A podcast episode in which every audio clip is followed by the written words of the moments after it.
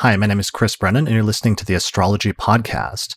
In this episode, I'm going to be talking with Luis Ribeiro about the mathematics and astronomy underlying the different forms of house division, as well as the use of the astrolabe as a mechanical adv- uh, device for doing astrology during the medieval period. So, hey, Luis, welcome back to the show. I'm uh, glad to be here.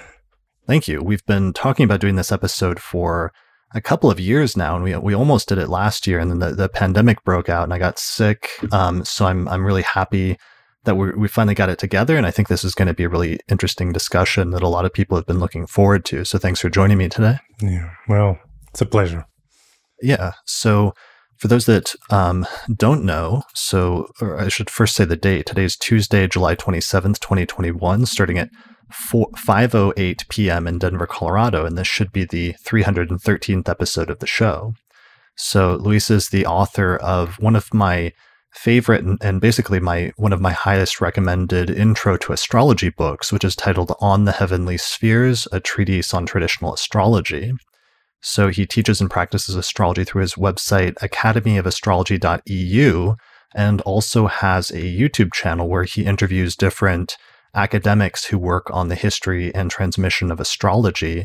And you can find that. It's called the Astra Project. And I'll put a link to it um, in the description just below this video. If you want to check out that channel, I'd highly recommend rec- um, subscribing to it. So, we're going to talk about uh, kind of a complicated topic today, which is the celestial man- mechanics and um, mathematics underlying house division. And House division, of course, which system of house division to use is one of the biggest issues in astrology that astrologers have wrestled with for a long time now in terms of practically speaking how to divide the chart and different arguments for doing that. But instead of focusing on that debate, which I've, I've done different episodes on before, we're going to focus on this issue from a different perspective, which is more just explaining what is the mathematical rationale or the astronomical rationale underlying the different systems of house division so that each astrologer can understand these systems better and make a more informed choice about which one to go with. Um, how long have you been working on this issue of understanding the the astronomy or the mathematics underlying house division? Yeah, oh, well, Chris, um, for a long time now. Um, uh, although I'm not um, a mathematical inclined person, uh, uh, but I I always search to to understand how things work. You know, what is the astronomical structure um, behind the, the, different house systems and the, the different calculations we do. Mm. So, although I started many, many years ago, like everyone else, using the Placidus and the, the tables of houses that were most common at the time were Placidus uh, house system. Uh, I always seek to understand exactly how are constructed and how are calculated um, the the different systems. And when I did my research on which system to choose, or and I tried to calculate them by hand, you know, to understand the, the trigonometry and the mathematics, and try to mm if I didn't have a table, how would I make the calculation? And that was um, was there that I learned a lot. And this was late 90s, early 2000s that I did this research, you know, more thoroughly. Mm. And that was around the time that you got into traditional astrology, I think, as well, right? Exactly, exactly. And so think, part think, of, of of understanding this was also what made me choose which system to use uh, as well. Yeah, I think that's really important. And that's kind of tied in with that movement that many astrologers have had to go back and look at the sources, which is to, you know, usually people, when you first learn astrology, you kind of just default to whatever system or approach you first used. But um, for some of us that then went back and started studying older sources, it has to do with really understanding the reason why we use mm-hmm. different techniques and what is the rationale for why you might use one approach rather than another? And I can't think of any area where maybe this is more necessary or more useful than looking at house division and really understanding um, what the basis is for some of these systems, especially since most people today don't um, calculate charts by hand anymore. So the yeah. mathematics behind some of behind some of this is a little bit obscure, I think, for most people. Yeah, I think so. And uh, what I've noticed progressively in, in, in students, which is unfortunately, is a lack of knowledge of astronomy and celestial mechanics. Of course, mm, back in the old days, uh, almost every astrologer was also an astronomer and mathematician. Um, of course, you don't need to be an astronomer or a mathematician to to be an astrologer today because you have the tools for it. But we we all, as students of astrology, should at some point really look into these things. You know, uh, try to calculate all this by hand, even just to have the experience and the understanding. Even if you keep it in your notes and never see it again, it has been years since I've calculated a chart by hand, except when I'm teaching students how to do it. But but then it's always the same uh, charts. Uh, but still, you sh- we should understand how how how everything is calculated, and um, also to have um, what Helena and I used to call a culture, astrological culture. You know, not only historical but also mathematics. You need to understand the mathematics, and so that you can understand the debates. Um, you cannot understand the historical and eternal debate of the house systems, which one's better, which one's not, if you don't understand at least a bit of the mathematics behind them. Uh, so I think that's vital. And I hope that's something, so that's something we're going to try to explain today is some of those fundamental astronomical basics and make them um, clear and explainable, uh, especially in a visual context for students of astrology. And that's an interesting point that you brought up because, you know, it's only in the past few decades suddenly that people can practice astrology or learn astrology without learning how to calculate charts by hand, which is kind of an interesting shift in terms of it, you know, opening up the field and making it more more diverse and more approachable. But on the other hand, we've we've lost a little bit in terms of that mathematical knowledge at the same time. Um, and and like you said, there's so many famous astrologers and uh, astronomers in history who are also astrologers, like Claudius Ptolemy or Johannes Kepler or who who are some others? Regiomontanus, maybe. Oh, it it it, it doesn't end. You know, uh, Magini, Placidus, most of the people we are going to to talk about uh, today. Um, I think almost everyone that worked with astronomy and mathematics would know until late 17th century would know a little bit about astrology even if they didn't practice it in interpreting charts, they would know a little bit about it, how it worked. And you can see that by the books, you know, it's there. The information is there for them to look at. So almost all mathematicians and astronomers uh, before the 18th century would know a little bit about um, astrology and most of most of them would have practiced astrology at one point or another uh, I would think, even if only a part of their learning process. So the number is quite high, I believe. Yeah, and that um, brought up there's a debate that some of the astrological organizations have been having lately, which is whether for their certification process, whether knowing how to calculate a chart by hand should be required in order to be given um, sort of basic certification in astrology. And some of the organizations in the US right now are trying to decide whether to keep that requirement or whether to get rid of it and whether it's no longer like appropriate to require that, which is kind of an interesting debate to have. It is, it is. I would be of the opinion that you should. It should be part, you know. And people have to to understand. I know that mathematics people run away by mathematics like we say in Portuguese, like the devil from the cross. You know, it's something, oh my God, mathematics, and people freeze. But we're talking about very simple mathematics. Uh, you just have to know how to use the tables, and you can have a calculator to do the, the whole mathematics of it. And it's, you know, adding, subtracting, multiplying. So we're not talking about spherical trigonometry. I think that would be too much uh, uh, to ask of people. Um, it wouldn't hurt them, but it's a bit too much. So I think um, I think yes, uh, every student should pass through that uh, process of calculating a chart and understanding the celestial mechanics as we're going to talk about them today, um, even if just to have an idea of how it works, you know, and even if you forget about it at some point because you're using the computer, at least you have an experience of the past uh, or some notes where you can go to and just check and see uh, how it worked, you know, how it, how, how it functioned.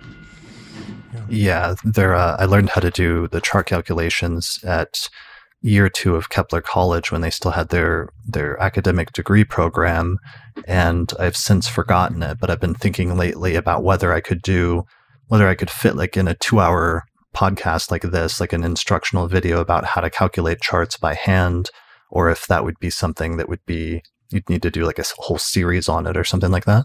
Hmm. Well, I think you could. Um, I must say it would be a very boring podcast. yeah, not, not the most term. exciting topic. Exactly. Right. It's not the most exciting topic, and it's very um, do this, do that, and uh, there's a, a sequ- sequence of instructions. But yes, it might be useful uh, for those who, who are not aware of it. Yeah, certainly. All right. Well, Certainly, if any yeah. any listeners or people watching this episode want me to do that as a topic in the future, let me know in the comments below.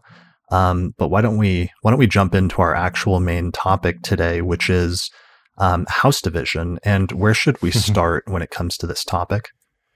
Well, we should start. Uh, well, you said uh, already uh, a lot of things, so this is an ongoing discussion through in history. Um, right. Um, although I'm not certain if we had, if they, if in the past they had as many house systems as we have today, um, I think today we have a proliferation. I'm, I'm, not sure how the count is going at this point, but the last time right. it was around 30. Yeah, there's probably at least like more. 30 different house systems. There's probably yeah.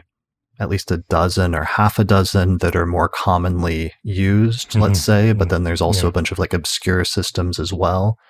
Um, yeah, so there's there's quite a few different forms of house division, and we're, when we're talking about forms of house division, we're talking about for example, sign houses or uh, porphyry houses or Placidus or um, Regiomontanus, Alcabitius, mm-hmm. uh, Koch houses, and th- those are basically some of the main ones I think at this point in time. Yes, yes. Uh, I did a, um, a survey recently um, where, where I tried to ask people, um, and I was particularly interested in practitioners of tradition. So people who who at least had uh, knowledge of tradition and the system that was now uh, appearing um, in greater number was definitely the whole whole sign system, followed by Placidus, and then Regiomontanus and Alcabitius. That's usually, I think, the, the, the distribution of percentages goes uh, that way, and then other systems Um, pop up, but not so commonly. Equal houses appears a little bit, but not as much as any of the others. Yeah, and and there's different eras when different house systems tend to predominate or tend to be more common, and the you know preferences for different house systems can change kind of like a like a fad almost in different time periods for different reasons related to sometimes like astronomical reasons, sometimes mathematical reasons, sometimes purely like cultural or historical reasons, like different historical arguments. There's a lot of different nuances involved in those those shifts. Mm-hmm, mm-hmm. Yeah, and even today we see we can see how certain trends, you know, either because you have a famous author that uses a certain system or um, a school thought that uses a certain system, then suddenly systems that are more obscure uh, appear, or simply systems that were out of use at that period suddenly gain a, a lot more um, preeminence in practice. Um, yeah. So yeah, it, it changes a lot, and um, perhaps we should start with making a, a, a, an historical overview, a brief historical overview uh, uh, yeah, you have a great um, animation that shows sort of the the timeline of the origin of yeah. some of the most popular systems, right?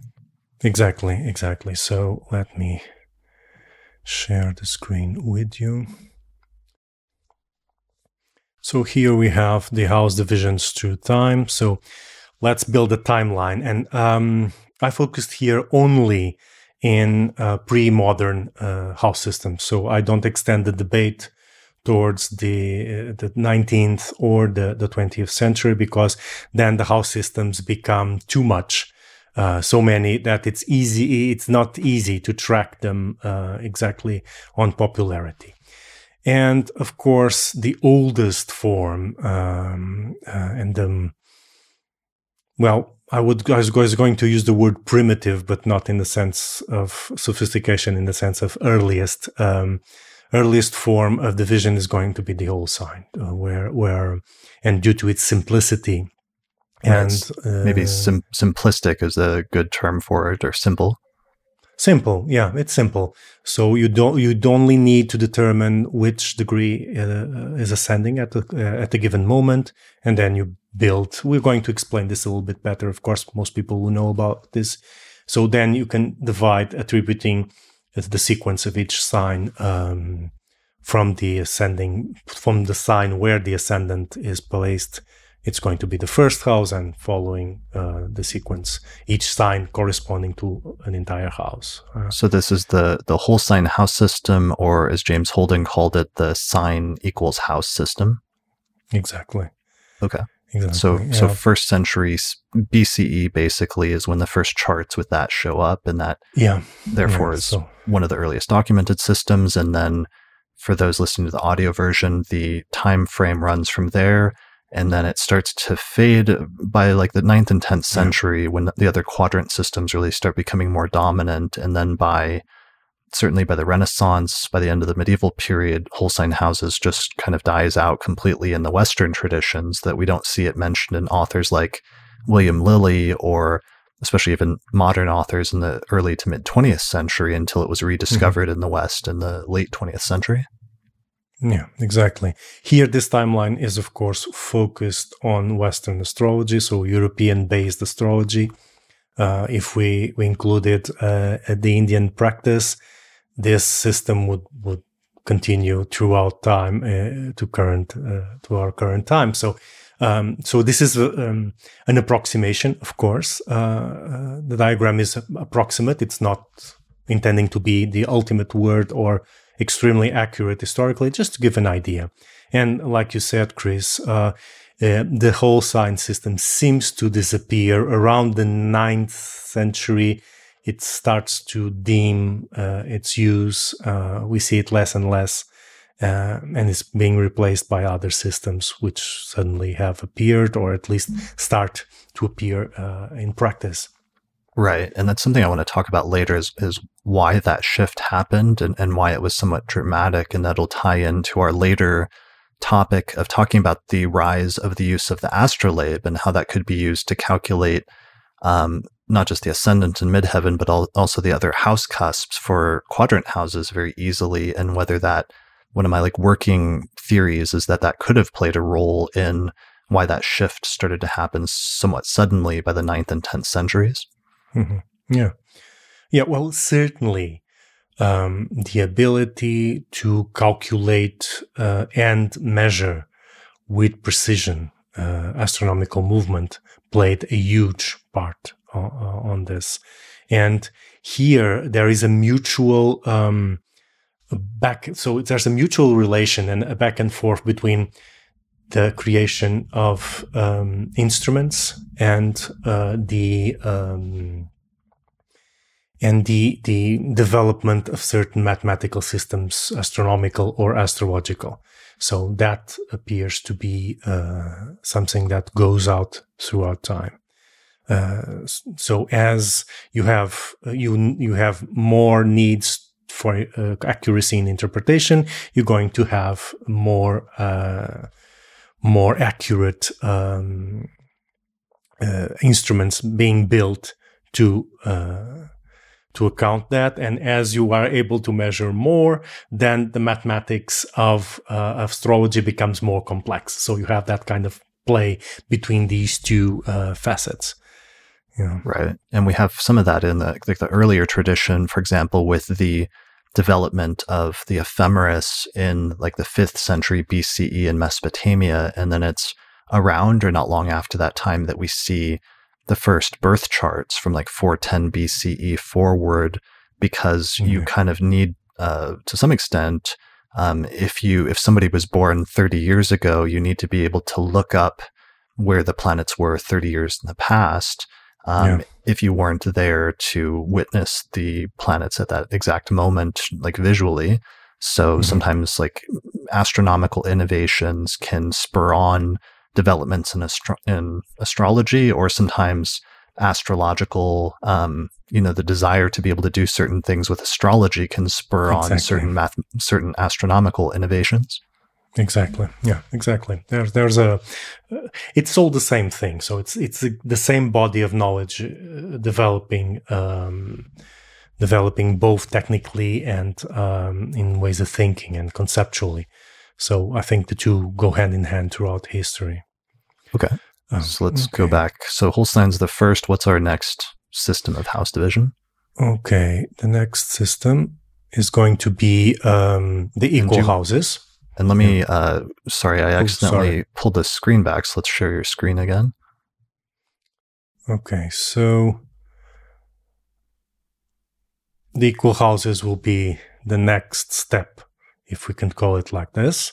Okay. Um, there are there isn't uh, an origin of the equal houses um, clear, uh, as we don't have an origin for the for the whole sign. You know, it's just there. Um, it is apparently described by Ptolemy uh, uh, in the in the Tetrabiblos. Uh, there is a description which many authors interpret as being equal houses. Uh, of course, throughout history, that's going to be a debate. What exactly did Ptolemy meant by that division? Um, but definitely, he described something uh, which appears to be equal houses. Yeah. And then, yeah, uh, sorry, you were saying. Uh, Vettius Valens also has a chapter where he describes equal houses and how to calculate them. And it seems to be drawing on an earlier text from either the first century BCE uh, or maybe slightly later, like first century CE, attributed to Asclepius. So in, in my book on Hellenistic astrology, I proposed that um, there was this early text attributed to Hermes, which introduced the whole sign system, and then there was another text attributed to Asclepius that introduced the equal house system. Um, but those ended up being two of the earliest texts on house division from the beginning of the Hellenistic tradition around the first century BCE. Uh, and then Firmicus Maternus is the next person after that, who's in the fourth century that outlines equal houses, also drawing on the Asclepius text. Yeah, exactly. And equal houses seem to pop up throughout history a little bit. It's difficult to track it, um, and uh, more or less in parallel with with the whole sign, it it seems to die out uh, during the, the, the medieval period, so around the 9th, 10th century. But in, uh, I, am not certainly if, the, if there is any study that really can assess how how used was the system uh, in at least in, the Middle Ages, where we have more records. Um, but uh, it, it this appears to be what we know about it at this point. You know, it seems to fade away as uh, more or less in the same period as the whole sign. I thought it was mentioned by some like Renaissance authors, or there's some debate about that where somebody tried to revive it based on Firmicus or something like that. Uh, yeah, and if, if if we go to the books where they discuss the house systems, I think even the whole sign uh, still is there uh, later on because it it it it survives in a lot of techniques and methodologies so, for example, you are seeing authors sometimes referring to the 10th sign from the ascendant when they are um, um, studying uh, matters related to vocation and not only to the to the MC degree. So that seems to linger on, and and certain techniques uh, which has to do have to do with planetary uh, houses, so houses extracted from planets, seems to use a whole sign system. I'm not sure if they're going to use or uh, eventually an equal house system. So it's always there. And even in more complex, I was saying, even more complex debates in the Renaissance, you still, you see them referring to either to the whole sign or to the equal house system as being that of the ancients. So that that idea it lingers on much more than we realize um, throughout this uh, until the 17th century. Yeah, um, I just remember there's this tweet um, from a friend of mine named Rob Bailey uh, last year in July, where he said that astrologers Luca Gaurico and Jerome Cardano in the 16th century were bitter rivals in the early days of the printing press. And Gaurico mocked Cardano for using the equal house system instead of a quadrant system, saying that he quote unquote calculated houses like a bumpkin, which is like a, I don't know, like a farmer or something like that. Yeah. uh, so it's funny, some of those debates, but just lingering echoes of the equal house system where it sort of survived a little bit from as a result of some of those authors like Firmicus being transmitted in Latin, but that it would have been looked at as like a very simplistic form of degree based house division where you start from the degree of the ascendant and then measure 30 degree increments from there. Yeah, yeah, exactly. And was also in certain in a certain way uh, and in certain moments uh, a way to cheaply calculate charts in printed mm, in printed material. So when you have, I think the case of Cardano is that he has a huge collection of charts, and the work involved in creating plates for all those charts for such a great number of charts in a printed book would be terribly expensive and a lot of work. So he simplifies it. You know, he gives the data, he gives the ascendant, if anyone wants to to calculate a more complex house system, let them have let them do the work, and he just presents a, a, a simple structure. So there's also um, in certain cases, I'm not saying every in every case, but that seems to be also an economic reason to to to save a few work uh, working in printing the printing press because printing a chart was very complicated. Um, you would need to have either an engraving, like for example, you find later in Lilly's. Lilly's, those are engravings, or you would need to have certain types. Uh, you know, you have to construct a chart from the types you had with dashes and uh, lines and numbers, which is a bit of work. Right, for sure. Mm. Um, here, let me just share that tweet really quickly. There's it was Rob Bailey who is at Old School Astro on Twitter just to give him the uh, proper credit credit for that in a little thread he did on on House Division at one point. Uh, and something I meant to mention actually is there was a in the mid in the mid uh, 20th century there was a revival of equal houses in the UK, and I know that um, Margaret Hone through the um, what was the school? There's there's a primary like a school in uh, the UK that became one of the main schools for astrology. Yes, and um, they used her textbook, which advocated the use of equal houses. Yeah, indeed. Yeah, it was very, very common. Uh, yeah, in the mid 20th century, I think it was one of the most used systems, perhaps after Placidus. I'm not sure. Yeah, okay. after um, Placidus, and that still persists. There's some astrologers, like I did an interview a year ago with Carole Taylor, uh, who taught at the Faculty of Astrological Studies. That's the one. That's so it. The, the, faculty, yeah, exactly. The Faculty of Astrological Studies. So through that school and that lineage, they've continued to pass that on in terms of using equal houses as their primary approach. So yeah. sometimes you'll see interesting um, things like that in terms of the history of house division and certain systems popping back up or coming back into vogue and going out of vogue and coming back at different points.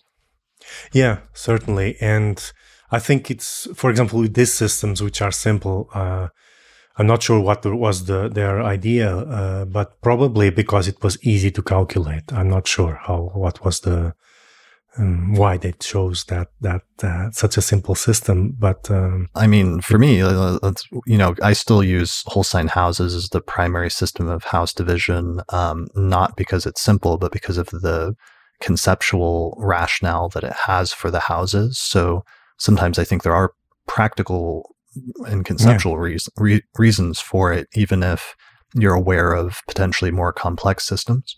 Mm-hmm. Yeah, certainly it would be interesting to know um, just out of curiosity. Mm-hmm. Okay, so okay. that's equal houses. What what comes after that? Equal houses. So after that, we have porphyry, what we call today the porphyry houses, although it is described much earlier. And I think the earliest one that at least I'm aware of, it's Valens, uh, who describes um, the porphyry system, which divides the arc. So it's, I think this is the first one, the first quadrant system that appears, the earliest one, perhaps, um, in which you have an MC, the, the, the MC degree and the ascendant being accounted for, uh, for the division of the houses. Yeah, there's earlier references to like Valens, for example, in that chapter where he introduces this system in the context of the length of life treatment. Um, he it, it's attributed to an earlier author named Orion, but it's not clear in the text if Valens, because Valens introduces an approach, but then he there's a modification of it. It's not clear if it's Valens himself that's modifying it or if it's his source, which is the Orion text. But certainly at, least by the second century CE, we see it in Valens. And then you have a, an annotation here about when it was first used, because we start to get some discrepancies between when we first have documented usages of certain house systems versus the author whose name later came to be associated with some of them. So Porphyry lived uh, a century or so after Valens in the late third century, and that's who that system ended up um, taking the name from for historical reasons.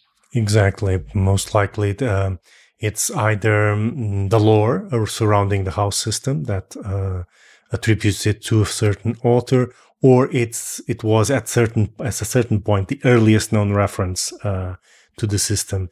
And uh, uh, I think here they attribute it to Porphyry, although Valens does describe it earlier on and attributes it to, to early authors. And the simplicity of the system itself would suggest that it's probably earlier. So all of these dates can perhaps be pushed uh, to earlier dates, uh, but we, we still need uh, evidence for that. This is just supposition. Yeah. And there was an introduction to astrology text that was written in Greek that was um, attributed to Porphyry, and Porphyry was like a famous third century Neoplatonic philosopher who was a student of Iamblichus, who was one of a very significant philosopher in um, the Roman Empire.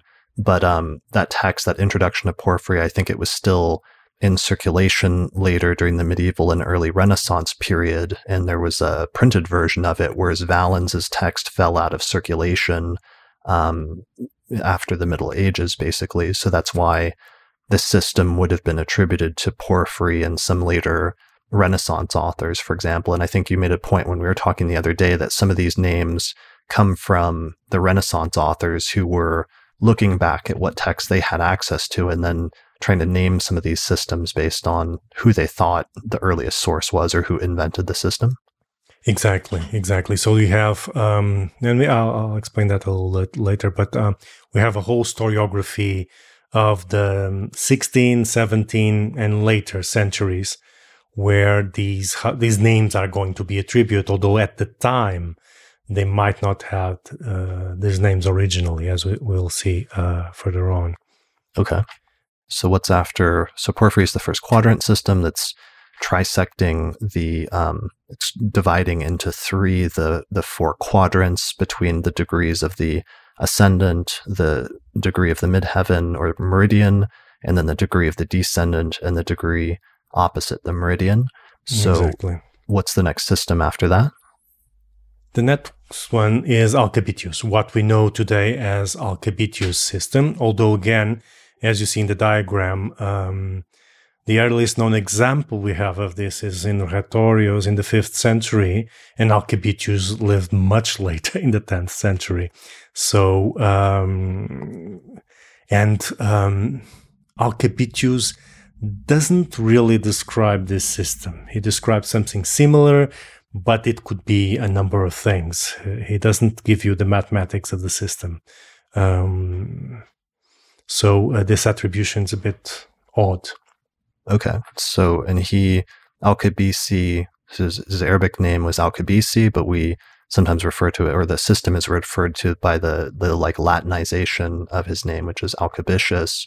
He lived in the 10th century and wrote a very popular introduction to astrology text where it's kind of funny because he he criticized Abu Mashar, who wrote the Great Introduction to Astrology, but it's very long and it's very dense. And I think Alcabitius was a little bit annoyed at, and he, he sort of makes a remark about um, Abu Mashar being a little bit too wordy. So he wanted to write something that was kind of like in between the greater introduction of Abu Mashar, which is a really long text, but something more substantial than the lesser introduction to astrology of Abu Mashar, which was a very short, almost overly short and concise text. So Alcabitius wrote this like middle ground text, and that actually ended up being very popular later in the late medieval and, and early Renaissance period, where it got assigned as like assigned reading, I think, in some universities mm-hmm. for uh, doctors and things like that. Yeah, it's one of the most famous introductions. So the, the, there are several introductions. The Isagogai. So um, the introductions to astrology, and his is uh, by far one of the most popular ones um, until late 16th century. Um, then others start to appear, but his was very important. It was one of the earliest um, astrology books to be printed um, because it's it was a basic. You know, you had to have it. You had to read it to really uh, understand the basics of the system. Okay, and so he he outlines some quadrant house system in his text, and that's part of the reason why this system, which became basically the standard quadrant house approach during the medieval period, why it gets attributed to him, but this is the point where we get into sometimes there being some ambiguity in the sources because the the mathematics of one system can sometimes be similar to or very close to or, or produce the same results as another quadrant house system. And we do know for sure that at least by the fifth century that we see this system being used by astrologers such as Rhetorius of Egypt, who lived in the fifth or sixth century CE. Exactly. And historians of mathematics and astronomy, which are the ones that have studied this uh, problem, because a, the, um, the calculation of the house system is a very interesting math- historical problem in terms of mathematics and astronomy, because um, especially when you get to the quadrant systems, it requires methods of computation. So they have been studied, not in full detail, but at least in the, in the perspective of the history of mathematics and astronomy. They have been studied as a case. Uh, they are a case study of how astronomical calculation um, develops throughout time, um, and uh, exactly what they sometimes have a problem with is either we have charts, as you were saying, uh, that it's indefinitely to know exactly which system are they using because if they made a, an approximation in the calculation, there might not be a sufficient uh, distance uh, from one system to the other. And from Porphyry to Alcabitius, sometimes the distance is one degree of difference between the house cusps. So if they're doing an approximation, you might not be sure which one they're using. Or sometimes uh, when they are describing a house system, they are not um, detailed enough to understand exactly what they're talking. So, so sometimes the problem is that what they are defining can be a number of things. So it is unclear. So there's a lot of problems there as well. Okay, got it. But for the most part, Alcabitius becomes, and I know some academics academic texts refer to this as as the standard system because it was so commonly used during the medieval period. Yeah, it's John D. North, which has the horoscopes and history. His book is the seminal work uh, on the, the house systems in academia. And he, uh, what he does, he, instead of calling them the, the names that we call, he uh, attributes alternative uh, names uh, more inclined to their mathematical nature. So Alcabitius calls the standard system because it's always described uh, in the texts.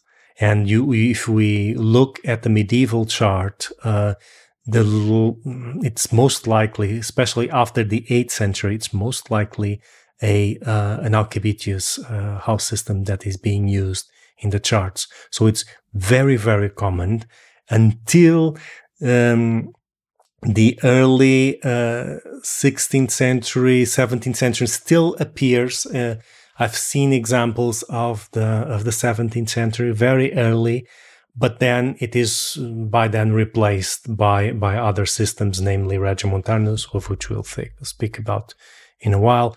But um, it's still there, and you can see, for example, figures like Cardano saying that although they use Regiomontanus as everyone else in their in their time, um, I think it's uh, if I think it's Cardano who says that he likes uh, the cusps uh, that are calculated by what he calls the old system, and what he's uh, stating there uh, is Alcabitius.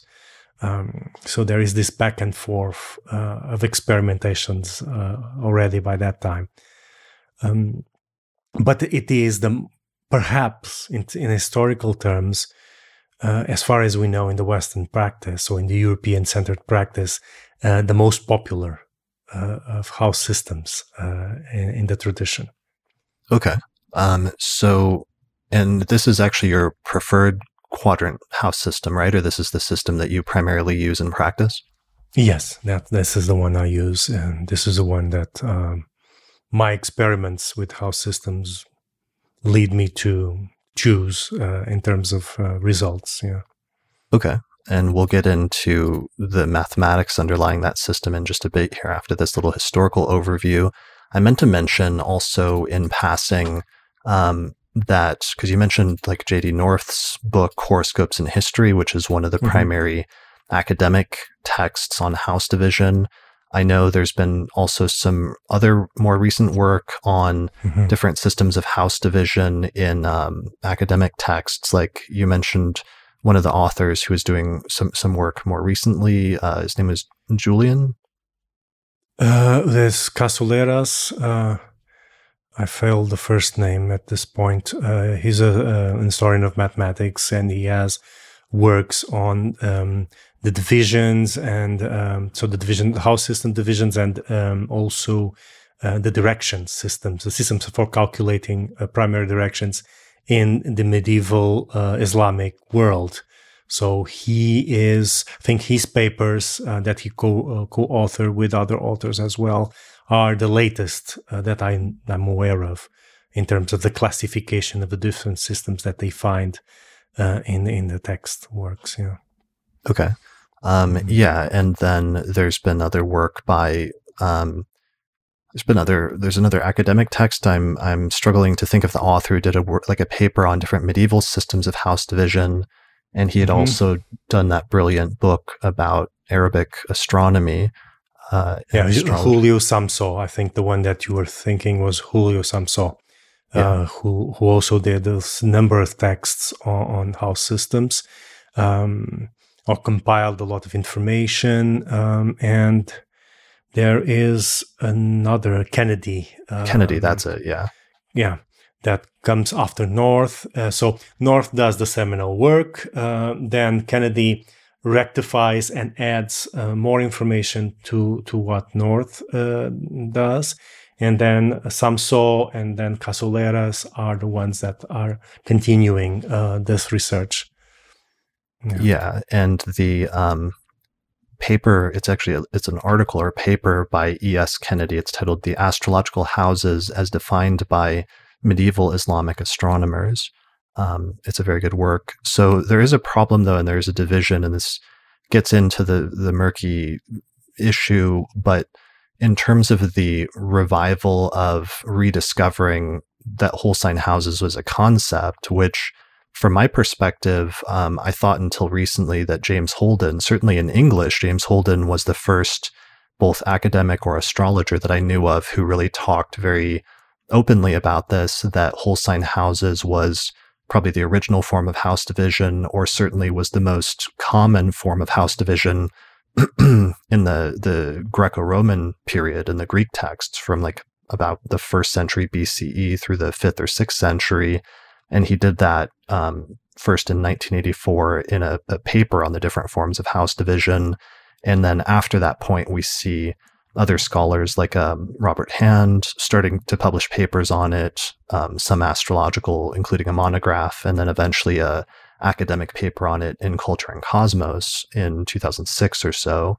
Uh, but also other scholars like Robert Schmidt, and then more recently, um, myself and I did an episode I wanted to mention that talks about the early origins of the different forms of house division, which goes into that in a little bit more depth um, in the Hellenistic tradition, but that's in episode 227 of the astrology podcast titled The Origins of the House Division Debate in Ancient Astrology.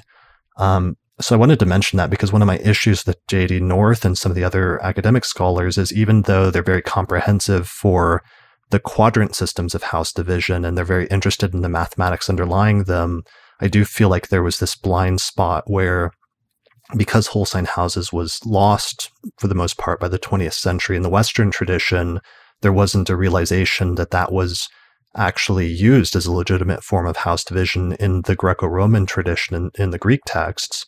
And J.D. North goes so far as to say that he didn't think the Greek astrologers even used houses as much as some of the later tradition did, but that was actually just ob- obviously quite false. It's just that they weren't using quadrant houses.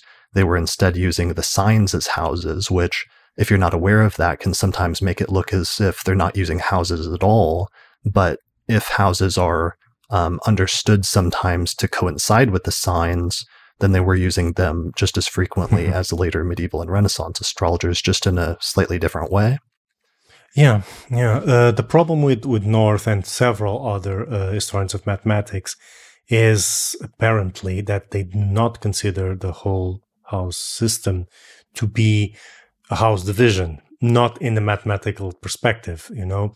So we could call perhaps well, we're talking about house systems, so s- several systems of, of uh, establishing the houses in the chart, but mathematically, uh, they consider that the whole sign is not really a division. Uh, they're just uh, it's just uh, an attribution of signs to uh, to certain topics or to certain houses, starting with the determination of the ascendant, and then the determination is done in sequence. So for them, that's not a mathematically uh, complex problem.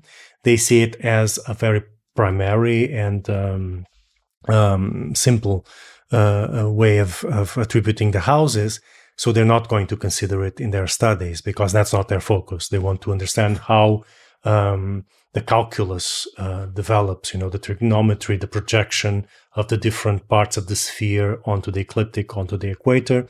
So none of that is happening in the whole house system.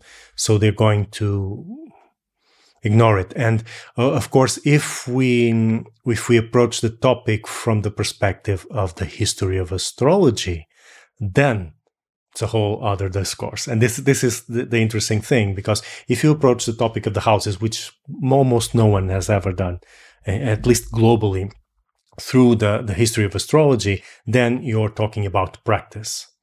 You know, and then you have to understand what is being used in practice. Here, and the most the, academic discussions so far have been mostly centered on mathematics, and uh, so the whole sign doesn't pop up Although, as I told you before, and I couldn't find that reference, but I know it's there somewhere.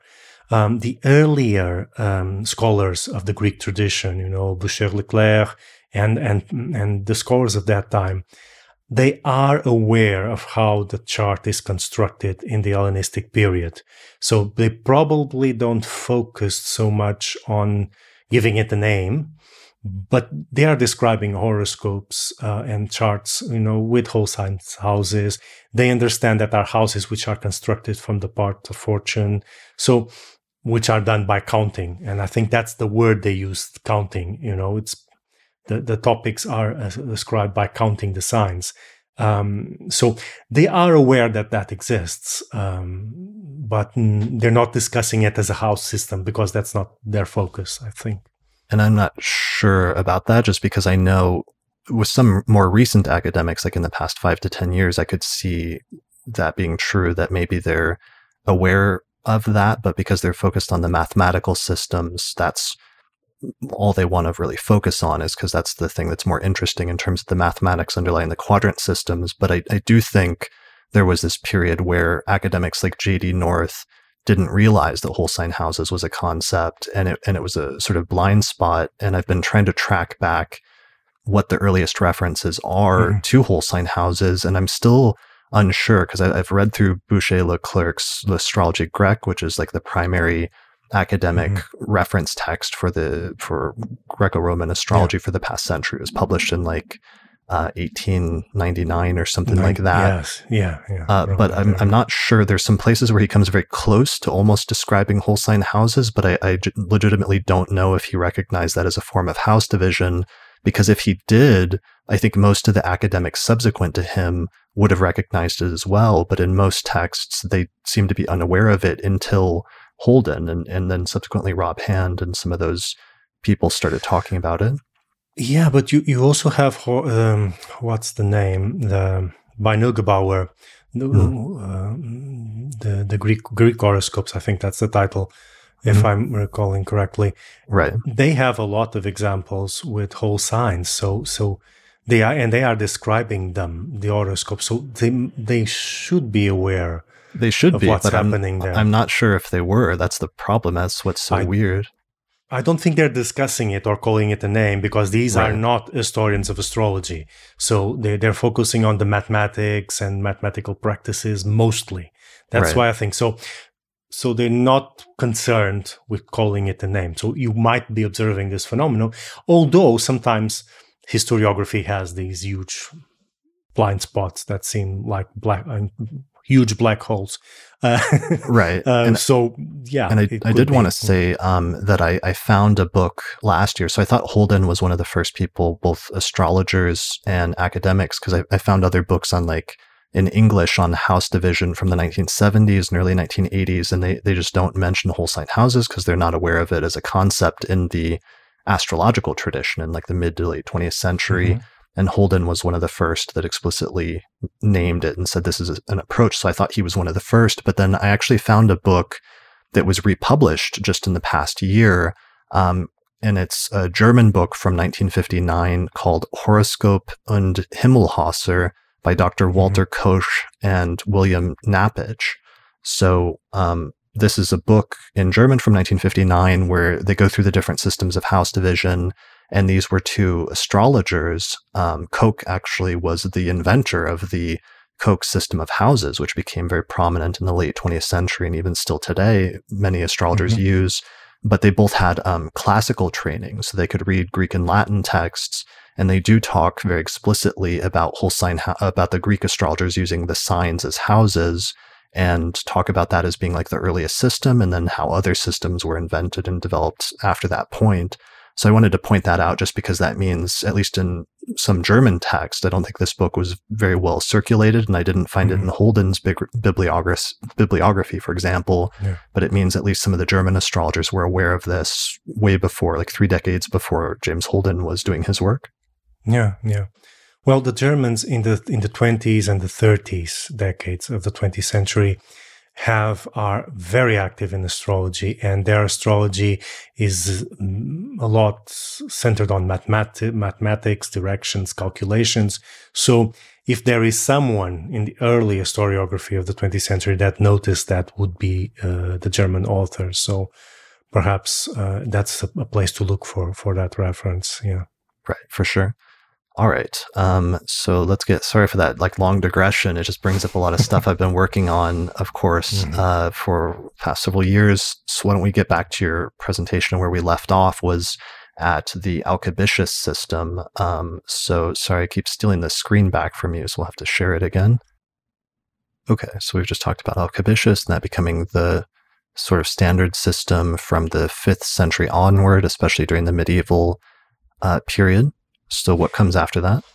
Exactly. Uh, and then um, one system that is current, constantly being referred to, although I'm not so sure about how popular it it was. Uh, I'm still a bit. Um, I don't have enough data on it. Uh, it's the what we know as the Campanus uh, system, mm-hmm. um, which, as far as we know in terms of study, is attributed to Al-Biruni, or at least Al-Biruni describes the system and uh, claims himself to be its inventor. Okay. Uh, and he's the, he so, lived in the 10th century. 10th century, yes.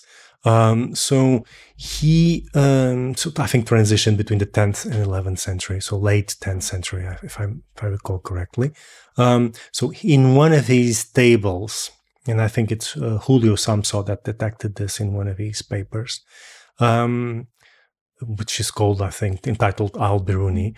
Uh, he detected this. So uh, he's describing what we later will be known as the Campano system very early on and um, there appears to to be to exist several discoveries of this system so several uses of this system from slightly different perspectives throughout the uh, late 10th and 11th century in the um, Islamic European world. Uh, so we're talking mainly the Iberian Peninsula and the North Africa. Um, why is it ascribed to Campanus? I'm not sure. I'm not sure if Campanus ever did describe the system, but it appears to become popular in the 15th century.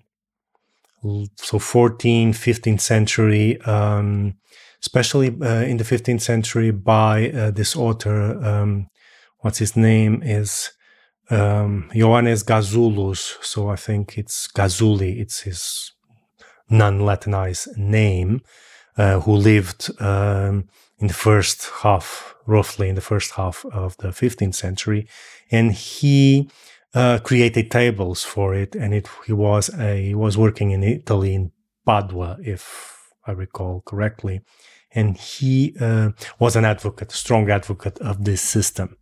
Um, uh, and you said that's in the 15th, 15th century? 15th century, yeah. Okay, so that's when it becomes popularized, and it's attributed to Campanus of Novara, who was like an Italian mathematician and astronomer and astrologer who lived in the 13th century. Exactly, exactly. So Campanus appears, although it's a bit early, it appears more or less at the same time as the next system, uh, which is um, the Regiomontanus, um, what we call the Regiomontanus division, which again, it's one of the first descriptions appears to be by Al Jayani in the 11th, in the passage between the 11th and the, uh, the 10th and the 11th century. Uh, although there are evidences uh, in astrolabes plates that these systems might have been in use or similar versions of these systems could have been used before. I think one of the earliest is uh, uh, in the 8th century. So everything, all these dates can be uh, much earlier than this. So one, two, three centuries earlier. Mm-hmm. But this is the data we have currently. Um, and uh, it's then popularized by uh, Regiomontanus' works. Okay. Um, later, yeah. Regiomontanus so, was like a German mathematician and mm-hmm. astronomer mm-hmm. and astrologer. Yeah, a very famous one. Um, and he wrote a series of tables um, and a series of works on mathematics. Very famous, is uh, constantly being referenced in his time, in his own time, and later. And he is more or less contemporary with Gazuli that I was referring to. And there appears to have been, although this is not, this is highly understudied, a sort of a regional war between German mathematicians and Italian mathematicians as what would be the best house system. So there's a nationality thing here, you know, um, and uh, Regiomontanus system that wins uh, um, over uh, Campanus. Um, but it is interesting uh, to see different schools here, in this case of mathematics and astronomy, competing to have the, the most perfect house system uh, for astrological practice. Yeah, there's also some like textual and historical things going on because I did in episode 244 of the astrology podcast, I interviewed Anthony Louis and we talked about how how did Placidus become the most popular house system was the title of the episode. And we talked about how sometimes some of the different systems were coming into vogue because the authors were um, arguing that this was the system that Ptolemy meant to use or, or they thought that he described in his text. And so sometimes they were, certain systems were coming prominent for that reason. Yeah, exactly. all of these systems we see here are either attributed to Hermes, Ptolemy, or some earlier author. Hmm. And um, there, appears to, there appears to be evidences that some of the earlier authors appear to have used them or use similar things. The thing is, nowadays, most of our knowledge of house systems is extracted from astrology books. You know, so uh, if a, a, manual in astrology describes a house system or it has a, a chart example, but that is not the best source for this issue. The best source for this would be the tables. Uh, so the books uh, that uh, teach how to calculate um, charts uh, and the manuals for instruments, namely the Astrolab, which we'll speak in in a moment. But um, those are the texts where you see them debating how to calculate house systems. And that's where the, most of this information comes from. Because most of the time in an astrology book, they're not going to argue which system they're using. They're just interpreting things and just going with it. They're, they're practicing. They're not doing all the mathematical conceptual work in there. Um, you know, so, for example, Regiomontano's systems, uh, which he calls the rational system, um, uh, the modus rationalis, so the, the, the rational division, um, it's discussed in his tables of right ascension. So his tables of ascension, it's it's there where where, where all of this is is worked. Um, yeah, and it is the most popular uh, system in the early modern period and extending to the early decades of the 20th century. So Reg- although Regiomontanus. Regiomontanus, say, so right. you, you, still find schools using Regiomontanus uh, in the early decades of um, the 20th century, namely German schools of astrology. And, and uh, part of the reason also, there's been a more recent revival of it because uh, William Lilly, I believe, used Regiomontanus mm-hmm. houses, right? Yeah. Well, if if someone uh, in the 16th and 17th century is using something else other than Regiomontanus, they will be a very strange case because mm. It's almost universal. Everyone uses Regiomontanus, and you see in the house discussions, you know, when they explain the various methods in the mathematical books, they they state the ancients, which we never know if it's whole sign system or uh, equal houses because they're not very clear on that. They describe Campano's division, and then they jump into Regiomontanus as being the true way of dividing the house system. And this is so universal that um, the system becomes, uh, you know, almost, I would say, uh, almost to 100% usage at this period. There okay. are here and there a few exceptions, I think, but very, very few, very few.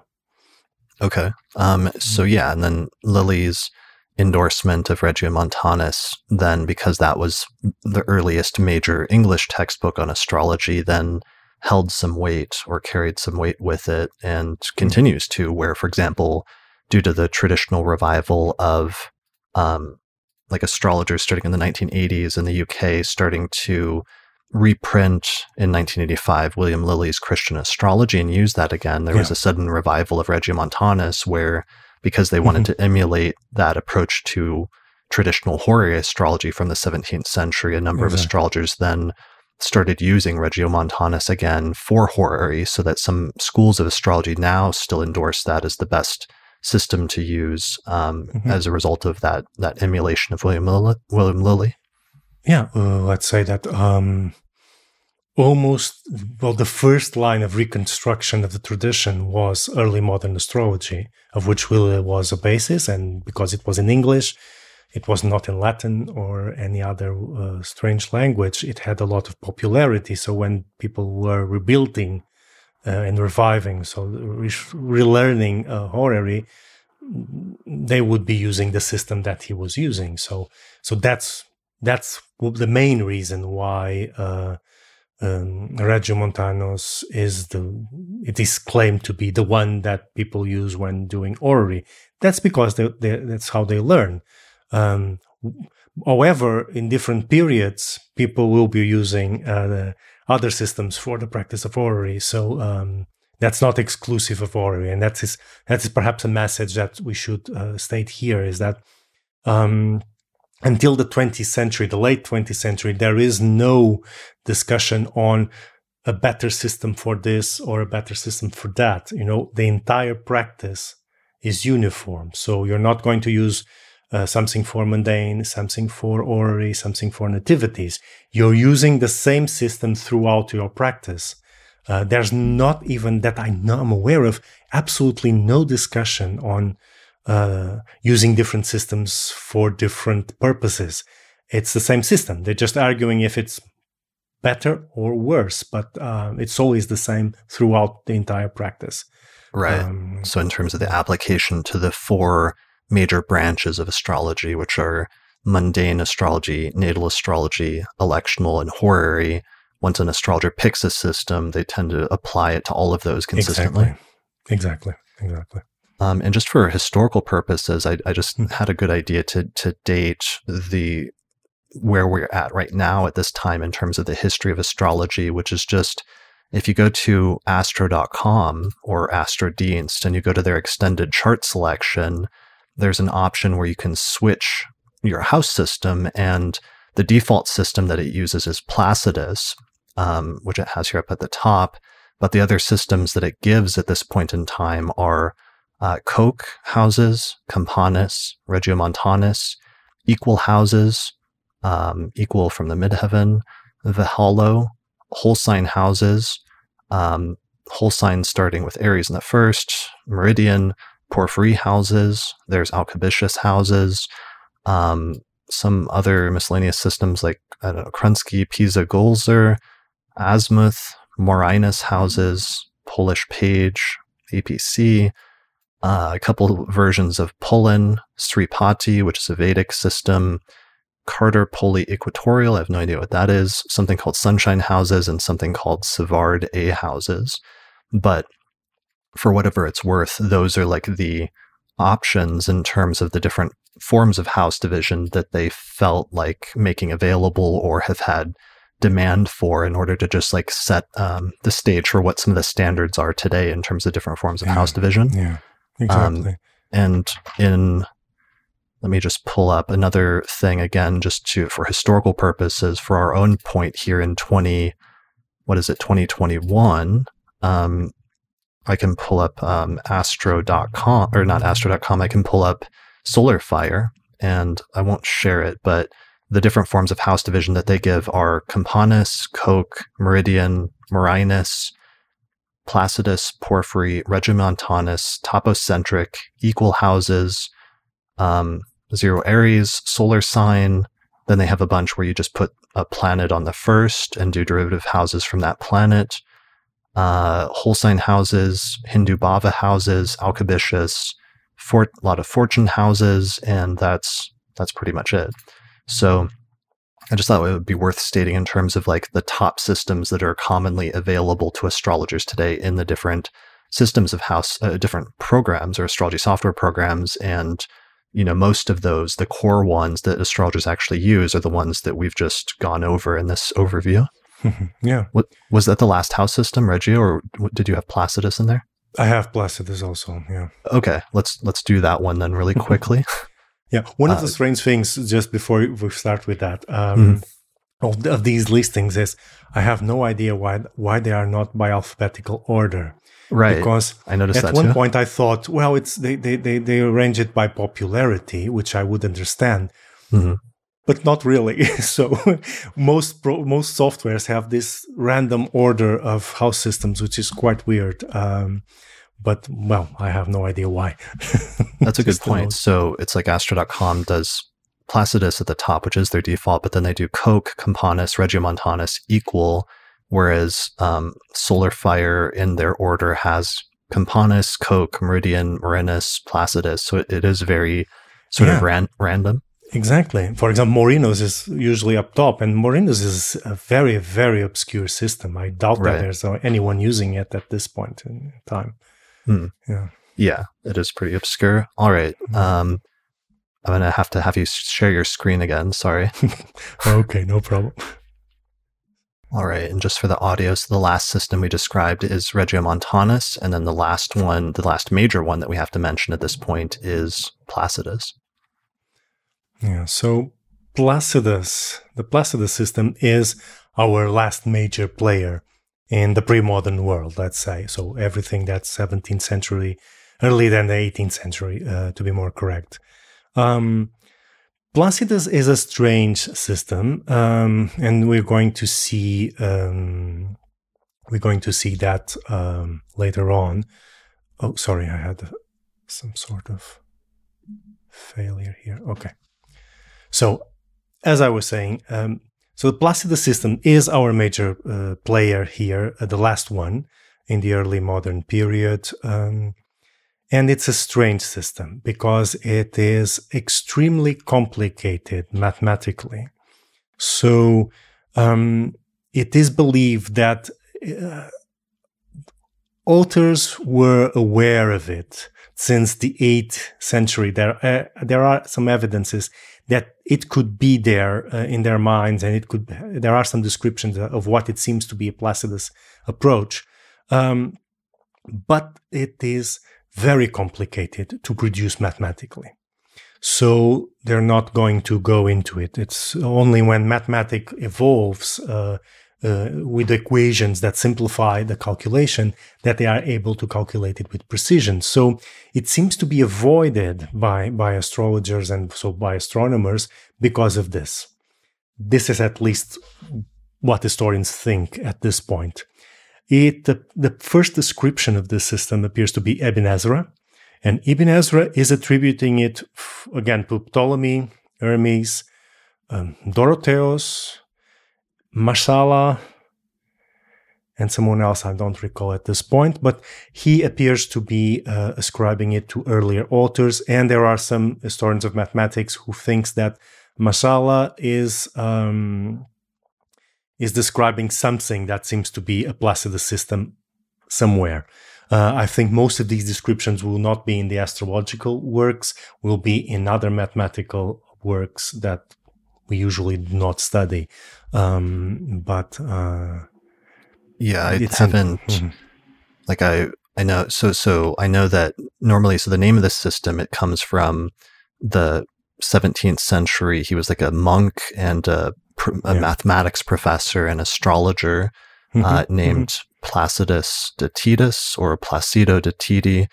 And he, he published a work in like 1650 that popularized that approach.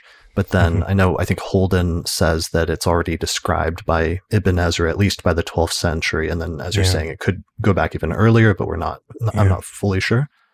Yeah, and Magini, uh, which is a few decades earlier than Placidus, also describes uh, this system uh, as well. And the what mathematicians call this system, and perhaps it's a better name, is the hour line system. And we're going to understand exactly why in a moment when we explain the, the different mathematics.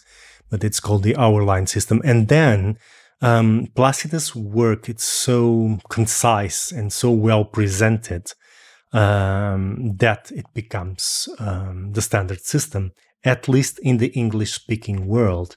And I think that's also to do with the translation that it's done of his work very right. early on into into English, as well as some of like the historical arguments about arguing that it, it represented what the ancient authors intended or or other things like that, like Ptolemy. Yeah. Okay. Yeah that's always the case. You know, uh, every argument, every every system here, I think, uh, is going to be argued as being the original, the one the, that Ptolemy intended, etc. Even when that doesn't make any sense, you know, it's very difficult to understand how are they getting to that conclusion. But that's always yeah. the presentation. Yeah. Yeah. Okay. So that's that's the historical overview, and this is something that I think that was supposed to take like a five minute historical overview. We just turned into seventy five minutes. So um, yeah. at this point, should we transition into talking about the um, how the different these different systems divide the chart? Yeah, exactly. I think that will that would be a good point to do that. Okay. Okay, so let's move on in the presentation. So we have to introduce uh, a few concepts here in terms of um, celestial mechanics before we go into the divisions. Okay. And uh, the first one is the existence of the celestial equator, which is a projection of the Earth's own equator into space. So in the in the celestial sphere in the sky that we see.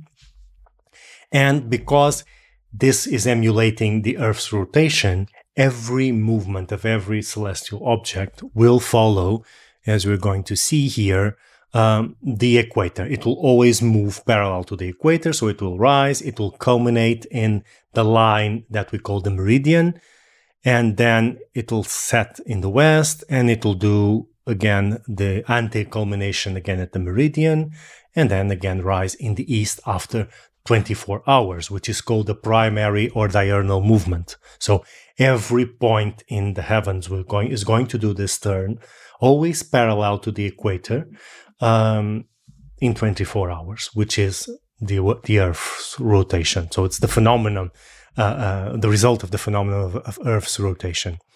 Okay, so so this is more most easily visualized with just thinking about how the sun rises each morning in the east, and then eventually culminates uh, in the middle of the day, and then eventually sets in the evening in the west, and then eventually it like around the middle of the night, it reaches the anti culmination, and then eventually it rises again the next day, 24 hours later.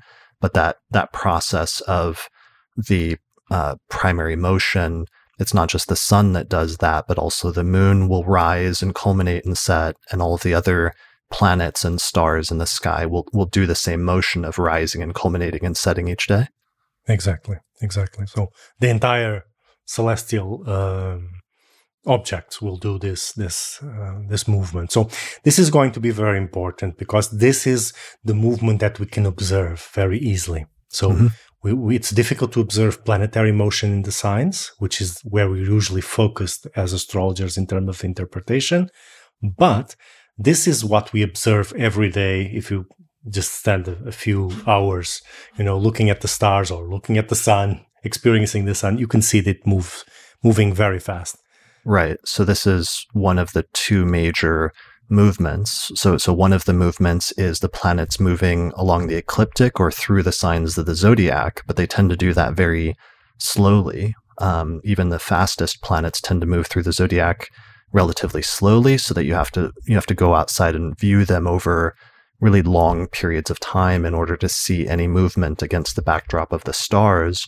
But this second um, movement, which is actually what we call primary or diurnal movement, uh, happens every day over a 24 hour period. Each of the planets and stars and other celestial bodies do a complete movement uh, in basically a day and a night. Yeah, exactly. exactly. Okay. So the ecliptic, so the signs uh, and the ecliptic uh, is going to do these ver- this very same movement. So all signs will rise, culminate, set, anti-culminate, and rise again in 24 hours. So in 24 hours, the ecliptic is going to do this motion. But the ecliptic, because of the tilt in Earth's um, orbit, is going to be slightly off uh, there's a, a, deviation from the, the, the equator, which mm, it's the which what explains the seasons because the sun will have different heights according to the sign where it is at a given moment of the year. It explains why certain signs rise faster than others. Uh, and the difference in um, in their uh, rising and setting in different areas of the world. So this is going to explain a lot of the phenomenon we observe throughout uh, the, the, the turning of charts and seeing how charts move throughout the day. And this is going to set um, these points. And here we're not talking about any house system in particular. This is a very you know, generic way of saying an ascendant will always be the point of the ecliptic that's rising in the east, the descendant, the one that's setting in the west, which is the opposite point. The, um, the midheaven um, or the MC is going to be the degree of the ecliptic that's culminating at a given moment. And of course, the IC, also known as the angle of Earth, is going to be the opposing degree, which is anti-culminating at that point. And it's from this uh, structure that the idea of house divisions appears. Right. Um, so, and just hold on to linger on that last one for a moment. So it's not just that the the sun rises over the eastern horizon each morning and then sets in the west each evening. And it's not just that the other planets rise over the eastern horizon at some point during the day and, and culminate in the set, but also the signs of the zodiac will rise up and emerge over the eastern horizon and then eventually culminate overhead and then eventually set each day as well. And that's the concept of the rising sign. And that gives concept, gives um, rise to the concept of the ascendant. And it's because we, we call it that. We call it the rising sign or the ascendant because that's the sign of the zodiac that literally rises up or emerges over the eastern horizon, uh, you know, at either the moment of birth in a birth chart or at whatever that moment is that you're casting the chart for.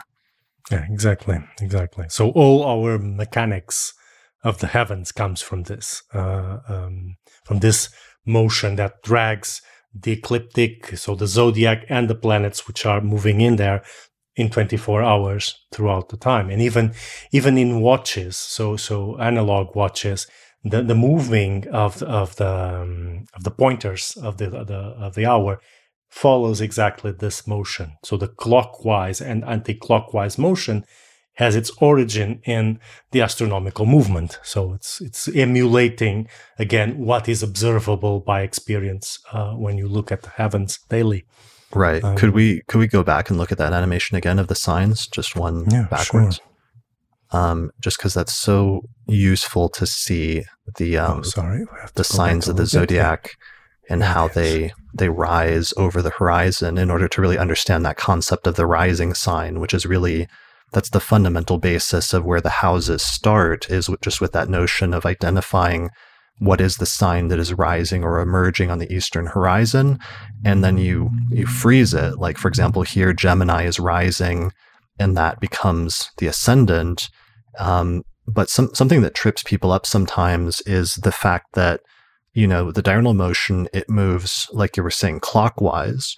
Um, whereas the planets move through the signs of the zodiac the opposite direction, which exactly. is counterclockwise. Counterclockwise.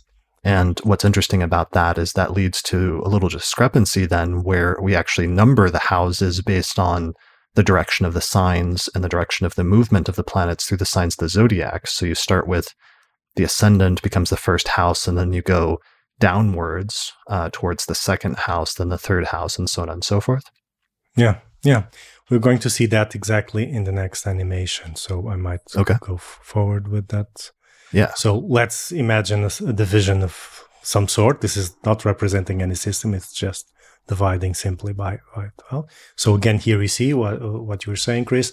So the numbering is made in the opposite direction of the movement, most likely because uh, it's going to be the first segment that rises, the second segment that rises, the third segment or the third sign that rises, etc. So it's following mm-hmm. the, the, the, sequence of rising uh, of the planet. So whatever it's in the 12 has already risen. So it's not going to rise for another uh, complete rotation.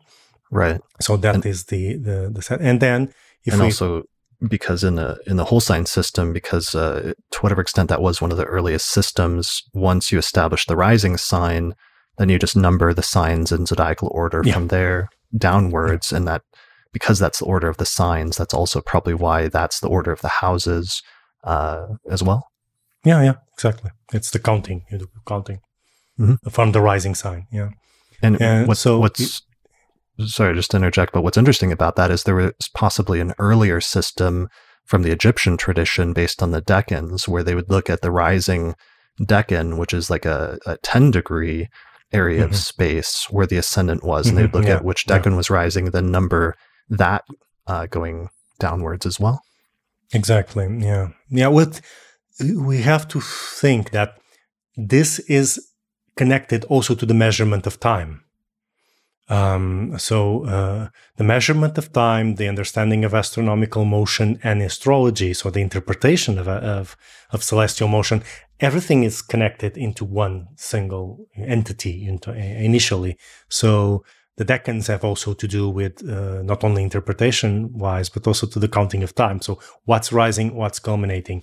So you can more or less measure time, being it measure in terms of, of quantity or measuring in terms of quality when you're making the judgment. So so yeah, that that's quite clear. So although it's interesting that these were like separate reference systems from almost like different astrological traditions at one point where you have the Mesopotamians who were really focused on the zodiac and the movement of the uh, planets around the ecliptic and through the signs of the zodiac versus you had the Egyptians focusing on the decans and which decan was rising or culminating or setting at different points. And then what we see here, basically starting in the first century BCE, was the synthesis of those two separate reference points into one system eh, where you get the signs of the zodiac and the diurnal movement um, f- sort of synthesized or fused into one approach.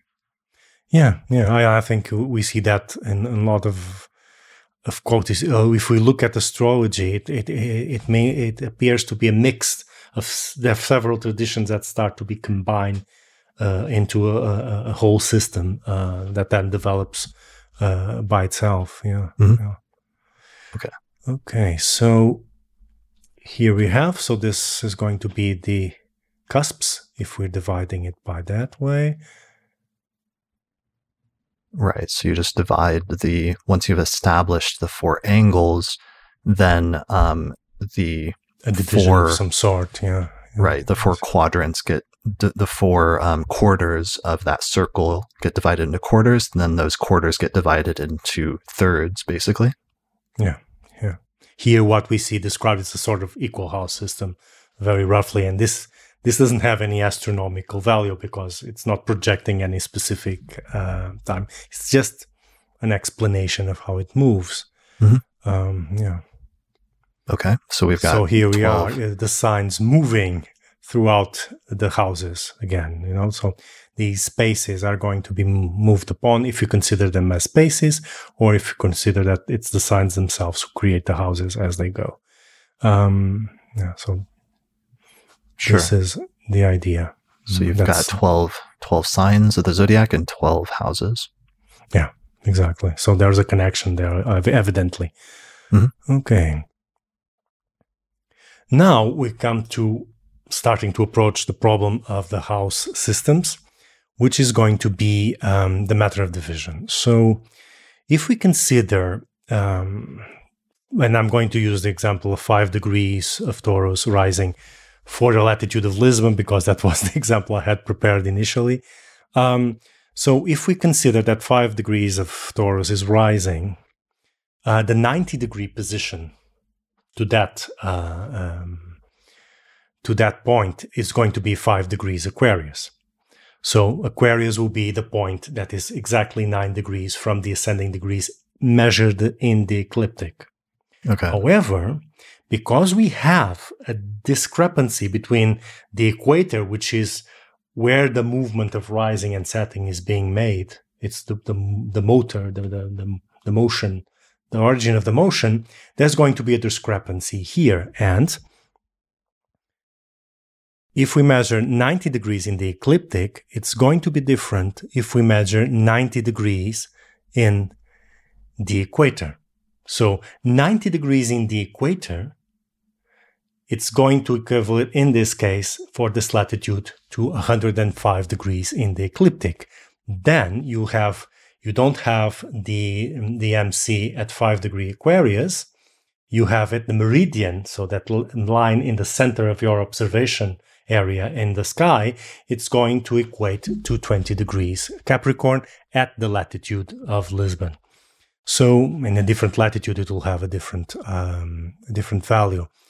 So here it is one of the first problems. So when we are saying that we are dividing the quadrant, are we dividing the ecliptic? Are we dividing the equator or something else?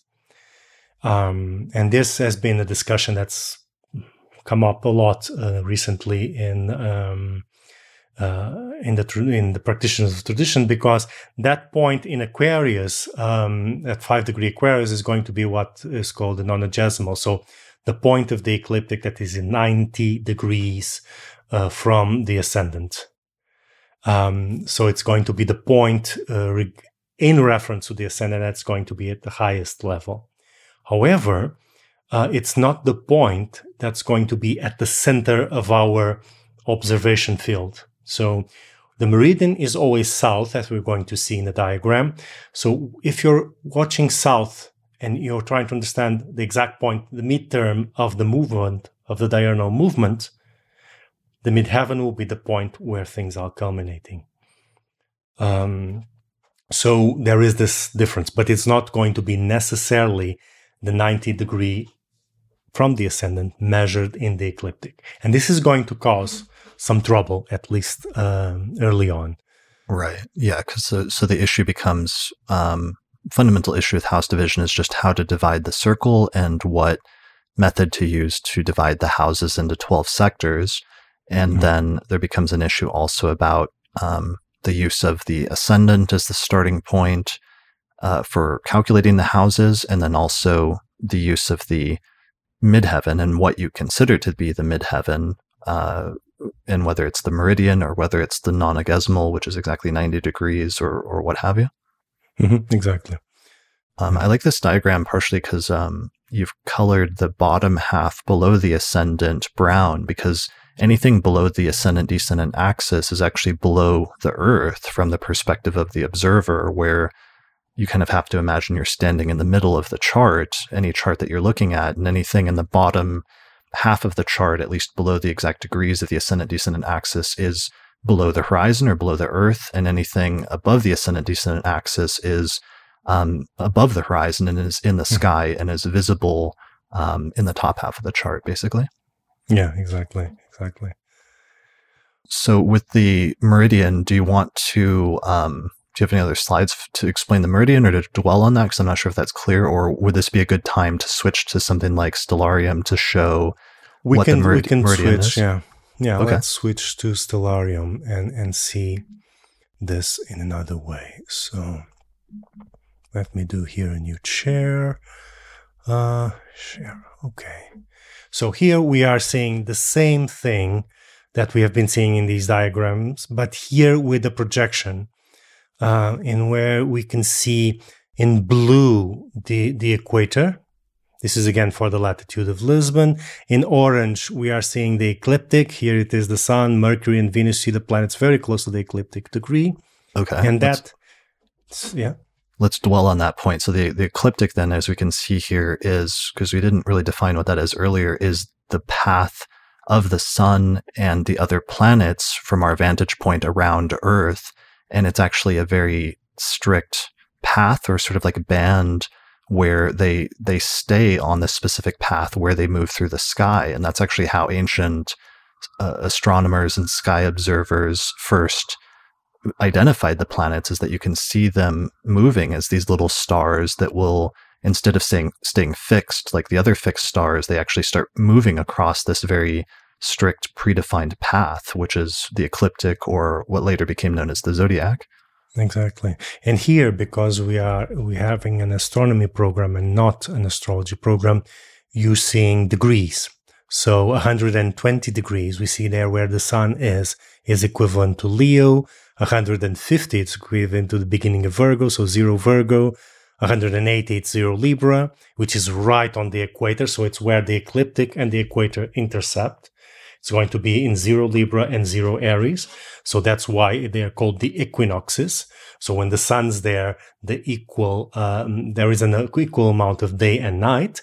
And when the sun is off that, so in this case, for example, this is a northern hemisphere. The sun is above the equator in the ecliptic. So it will take longer to do its path. So the sun will make a path a trajectory throughout the day. It will rise somewhere here um, near the east and will follow a trajectory which is more or less parallel to, well, it's not more or less, it's parallel to the equator.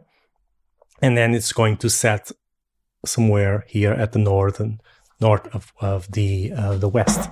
So, um, and it's because it's above, it's going to spend more time in the in the sky, so we have longer days and shorter nights.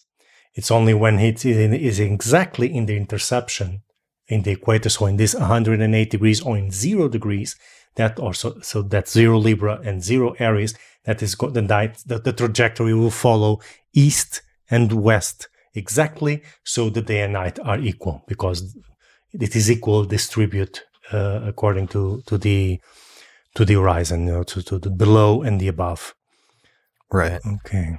Um, and so one of the points you're making was that the tropical zodiac is basically a measurement of space or a number of degrees that's measured out from uh, the spring equinox from zero degrees mm-hmm. of Aries, exactly. which is zero degrees or the starting point of the ecliptic.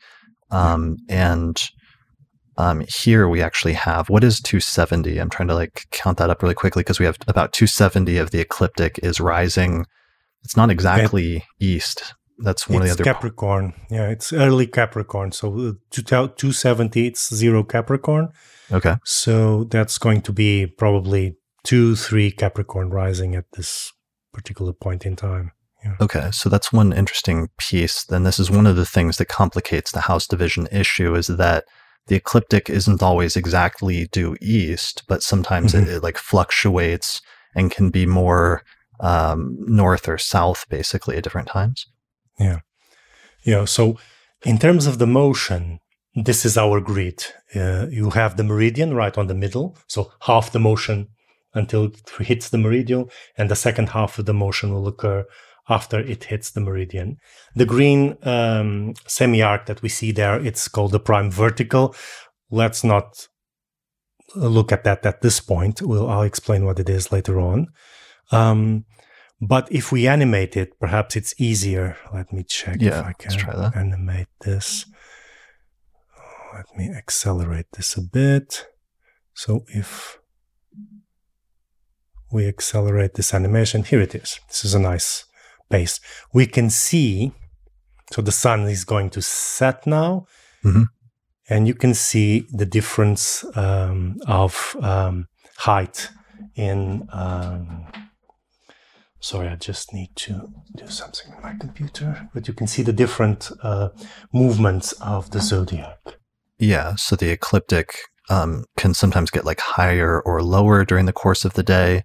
Exactly. What we're seeing right now is the uh, Saturn and Jupiter just passed over the meridian, and the meridian is the quadrant midheaven. Now we see the moon exactly. is passing over yeah. the meridian, and whenever exactly. One of the pla- planets pass over the meridian, that also is their highest elevation at that point in the day. Exactly. So, in terms of motion, any point of the sky will hit its highest elevation when it hits the meridian. And so that's interesting in terms of the planets, and and then we can see then why the degree of the quadrant midheaven would be considered like a point of power or when a planet is at its height. Although it's kind of interesting in terms of um, some of the other arguments for like the in terms of the nonagesimal with the quadrant or with the equal house system where the the midheaven is the 90 degree point relative to the ascendant and that can that's basically the highest point of the ecliptic at that moment in time and sometimes the ecliptic can actually be higher in elevation than um, the planets are at that moment. Yeah. So I was just thinking of that. Yeah, we need to focus on a point, and it that because that elevation is measured always to a degree, a, a planetary position, etc. For example, for mm-hmm. example, Saturn is culminating now at this moment, but right. this area of the ecliptic where the moon is is much higher in is terms of higher. the horizon. Yeah. See, and I, I th- and I think that's where, when it comes to this whole house division debate, we run into an issue because both of those seem, let's just say, from a symbolic standpoint, uh, in terms of symbolism and like omenology or what have you, both of those are symbolically significant in some way. Like the highest point that a planet gets to versus the highest point of the zodiac at some moment in time. We could see how both of those could have um, some sort of symbolic, independent symbolic significance so that that's why it may not be entirely one or, or that it has to be one or the other, but they both could be relevant in some general way. Perhaps, perhaps, yes. You, you do. We do have that idea of a planet being elevated over another when exactly it's doing a superior square to that uh, planetary position. You know, so it has it overpowers the other planet, and that that remains in an aspect, even if it's not in that position, but it will be at a certain point in time uh, zodiacally speaking.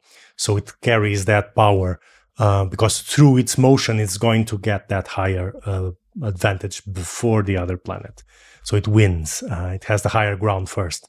Um, So, and uh, this is a genesis of the symbolism, you know. So, but I think the problem then is that um, how do you account for this uh, culmination? Is it a zodiacal culmination in the sense that it's the, it's the ecliptic that determines that, or is it the meridian where you observe that point coming into its place of power? So that's where the debate, the initial debate comes regarding the, the nonagesimal and, and the MC. And and so one of the things about that's important to understand about the meridian is that the meridian is also exactly where the due south the like the north south axis is. And so it's exactly halfway in terms of directionality between east and west. Exactly. Exactly. Exactly. For those in the southern hemisphere this all this motion is going to be happening towards the north and not towards the south. Uh, that's the main difference. Uh, okay. Okay cool. Um i think that's pretty pretty good. Yeah let me just stop this. Okay We can go back to it if we need. And let me go back to here at this point where you had this difference of, um, so this is difference in the chart, you know, where the midheaven would be in one way or the other. Sure. So you were showing how if you have five degrees of Taurus rising at the latitude of Lisbon, that if you measured 90 degrees, well, you have the meridian on the one hand, which in this instance would be at 20 degrees of Capricorn, um, versus if you just measured 90 degrees upwards to the nonagesimal, which is the 90 degree point in the ecliptic, that's like the highest spot in the zodiac versus the meridian, which is showing the north south division line. Exactly. Exactly. Okay. So that becomes tricky because different house systems define the midheaven in different ways uh, to some extent in a, in a, sort of loose sense so that in the equal house system the midheaven is always exactly 90 degrees from the ascendant whereas in any quadrant house system the midheaven will move in relation to the ascendant and but that still nonetheless is the starting point of the 10th house cusp. Yeah. And i think also uh, something that has to be counted is that visually in terms of observation, it's much easier to detect the meridian, to determine the meridian from your local space and your local horizon than to determine the highest point of the ecliptic.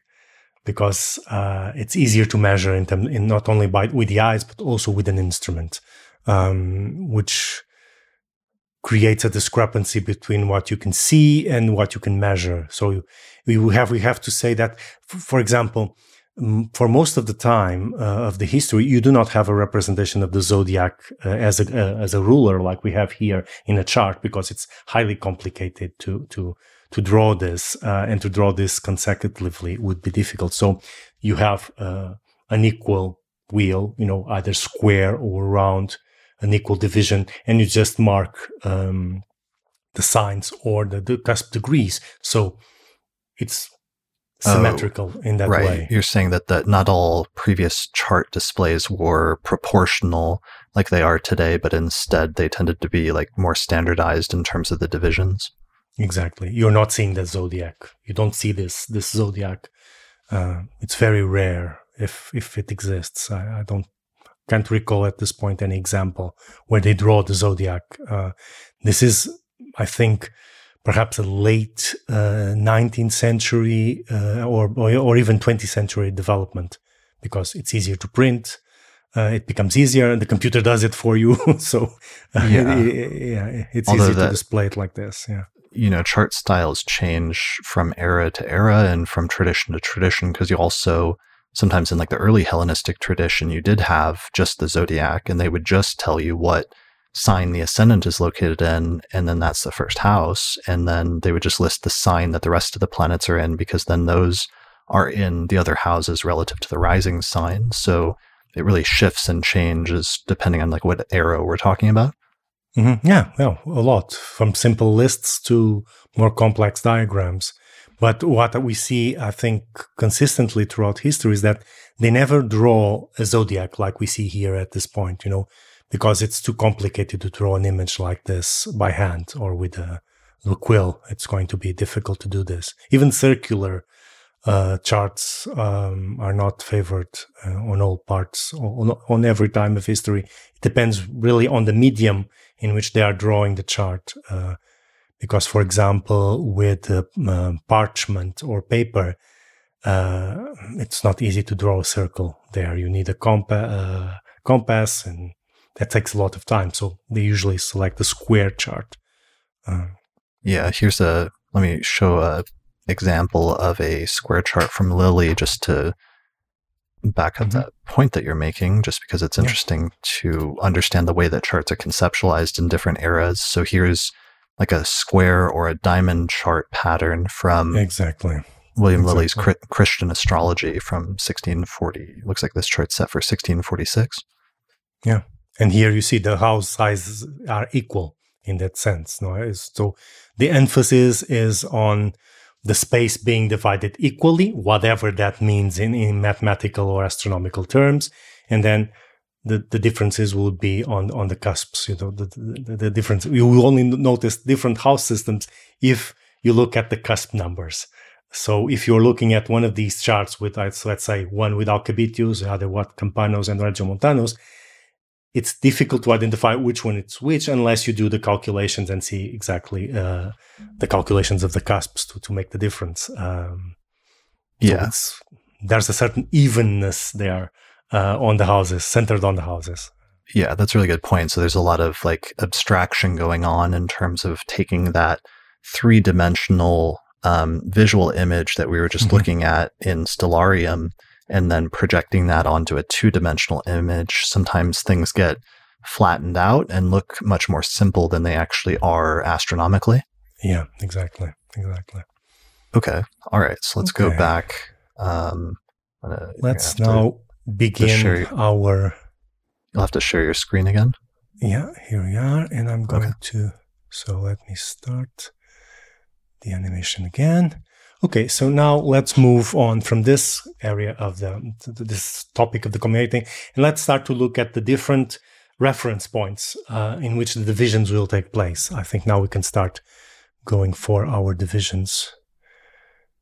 Okay, so let's. This is my attempt to make a 3D version of what we've been seeing so far. So let's say that this is the horizon, so the celestial sphere so, and you have the observer in the middle.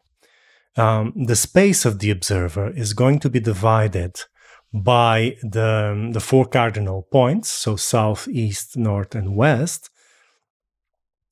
And then the point right above the observer's head, the zenith, and then the nadir, which will be the point just below the observation, the, the point of observation. So, and this is the six directions of space, of which the seventh is the center. So you need these six um, points in space to determine a location okay. uh, in the sphere. So, so the six points are north, south, east, and west, and then straight up above your head and down below your head, and it's always, and it's always relative to the perspective of the observer where they're placed on Earth at that point in exactly. time. Exactly. Exactly. Okay. So this is your placement, so the local space, let's say. Mm-hmm. Then you are going to divide this further on into the meridian. The meridian is going to be what is called a great circle. A great circle is any circle that we, dis- we draw in the sphere that divides it exactly in half. So every time we draw a circle in the sphere, that cuts it in exactly half, that will be a great circle. So here we have two of them. Uh, one is this, the meridian, uh, here in sort of brownish yellow. That's going from north, zenith, south, nadir, north again. So it's cutting uh, the sphere in half, north to towards south. Mm. And we have the horizon itself, which is going to be a great circle here as well, as it cuts the, the, the sphere in half with our observation point then we're going to have another one, which is the complementary one to the to the meridian, which is called the prime vertical, which is going to cut east, zenith, west, nadir. So this is dividing, and this is where the quadrants come from. So this is dividing the sphere into four uh, parts. It's like you you're observing something, and you divide your observation point in middle. So what's in front of you and what's behind you. That would be the meridian because you're observing south. And then you're going to do like extend your arms and do another great circle from east to west, passing to over your head and getting back to the other side. So this is going to divide into um, in front of you, behind you, um, towards your right or towards your left. Okay. This is the division of space. And when it comes to the zenith, there, there's like a little bit of discrepancy or confusion because sometimes different people use the term zenith to mean different things. And I know we were talking about the other day that there is a distinction between the meridian versus the zenith um, being separate concepts, right? Exactly. Yeah. The the zenith, the meridian passes through the zenith. So, uh, but it's not the zenith. Um, the zenith is the point right above your head. It's a very simple definition, straightforward on your head. It's not something that is going to appear in the chart, unless you were talking about the projection. We'll we'll, we'll see that in a moment. Right. Okay. So this is the local space, the structure of your local space, and then how do you divide the celestial sphere from your point of observation? Okay. Then you have the, the celestial referential. So how do you measure the planetary and star movement in the sky? So you're going to have a new set of, uh, of, of systems. You're going to have the equator, which we already seen. So the equator will transverse the heavens from east to west at a given altitude. And this altitude varies according to your latitude. So the more south you are, the more um, more upwards the, the tilt will be. If you're in the Earth's equator at a latitude of zero north slash south, then the equate the celestial equator will be right above your head, and then it will coincide with the zenith. Okay, that's so the what, only point in the Earth. Yeah. What are some like cities where you're at like zero degrees? Do you know roughly, or countries? Well, Ecuador. Ecuador. Okay, that's, that's, pretty straightforward. Yeah, yeah, yeah, yeah. If you if you go to Ecuador City, it is quite close to the um, to the to the to the meridian. Then you look upward and you see the entire heaven, just passing through above your head. You know, that's why the closer you are to the equator, the the fast the sunrise and sunsets are because gotcha. the sun is coming straight forward, you know, straight forward from the east. So it rises very quickly and it's going to put, go down very quickly towards the west. While if you are very north, let's say Scotland, there is going to be an inclination. So if you, this is be the inclination of, of the equator and uh, of the celestial um, equator in the Earth's equator. And then if you are, for example, let's say Scotland or somewhere up north, it's going to do this. So it means that whatever is rising, it's going to Hold take on. a long more time. Yes. Do that hand motion again, just because I want to make sure you're on the screen for that. Yeah. So the okay. sun is going, or whatever is going to rise. Like and that's if you're on the equator? If no, if you're out of the equator, up north. Okay. Here, let me share uh, just from Wikipedia to help people visualize this. Literally, just a map map of the equator and what we're talking about in terms of um, you know where the equator is in, in terms of the middle of the earth and in terms of latitude um, versus being north of that. Like for example all of the united states or all of europe is pretty far north of the equator versus countries that are south of the equator. Yeah. Yeah. Got it. Okay. So back to what you were saying. Okay. So and perhaps we can see this on the, solar, uh, the Stellarium. Let me see if I can put that up because I think that's interesting because it's going to pop up in the house systems. Let me share Stellarium here. Okay, let me change our perspective here and move towards east and center our observation on east. Okay. So as you can see, at the Lisbon um, latitude, the equator has this inclination. And the ecliptic will have this one. So if I can put this a bit straight forward. So yeah, so you see, here you have the, the equator's angle at this latitude. If we move to another place on Earth, let me change our location. Um, where is it? Is it here? Yes, it is.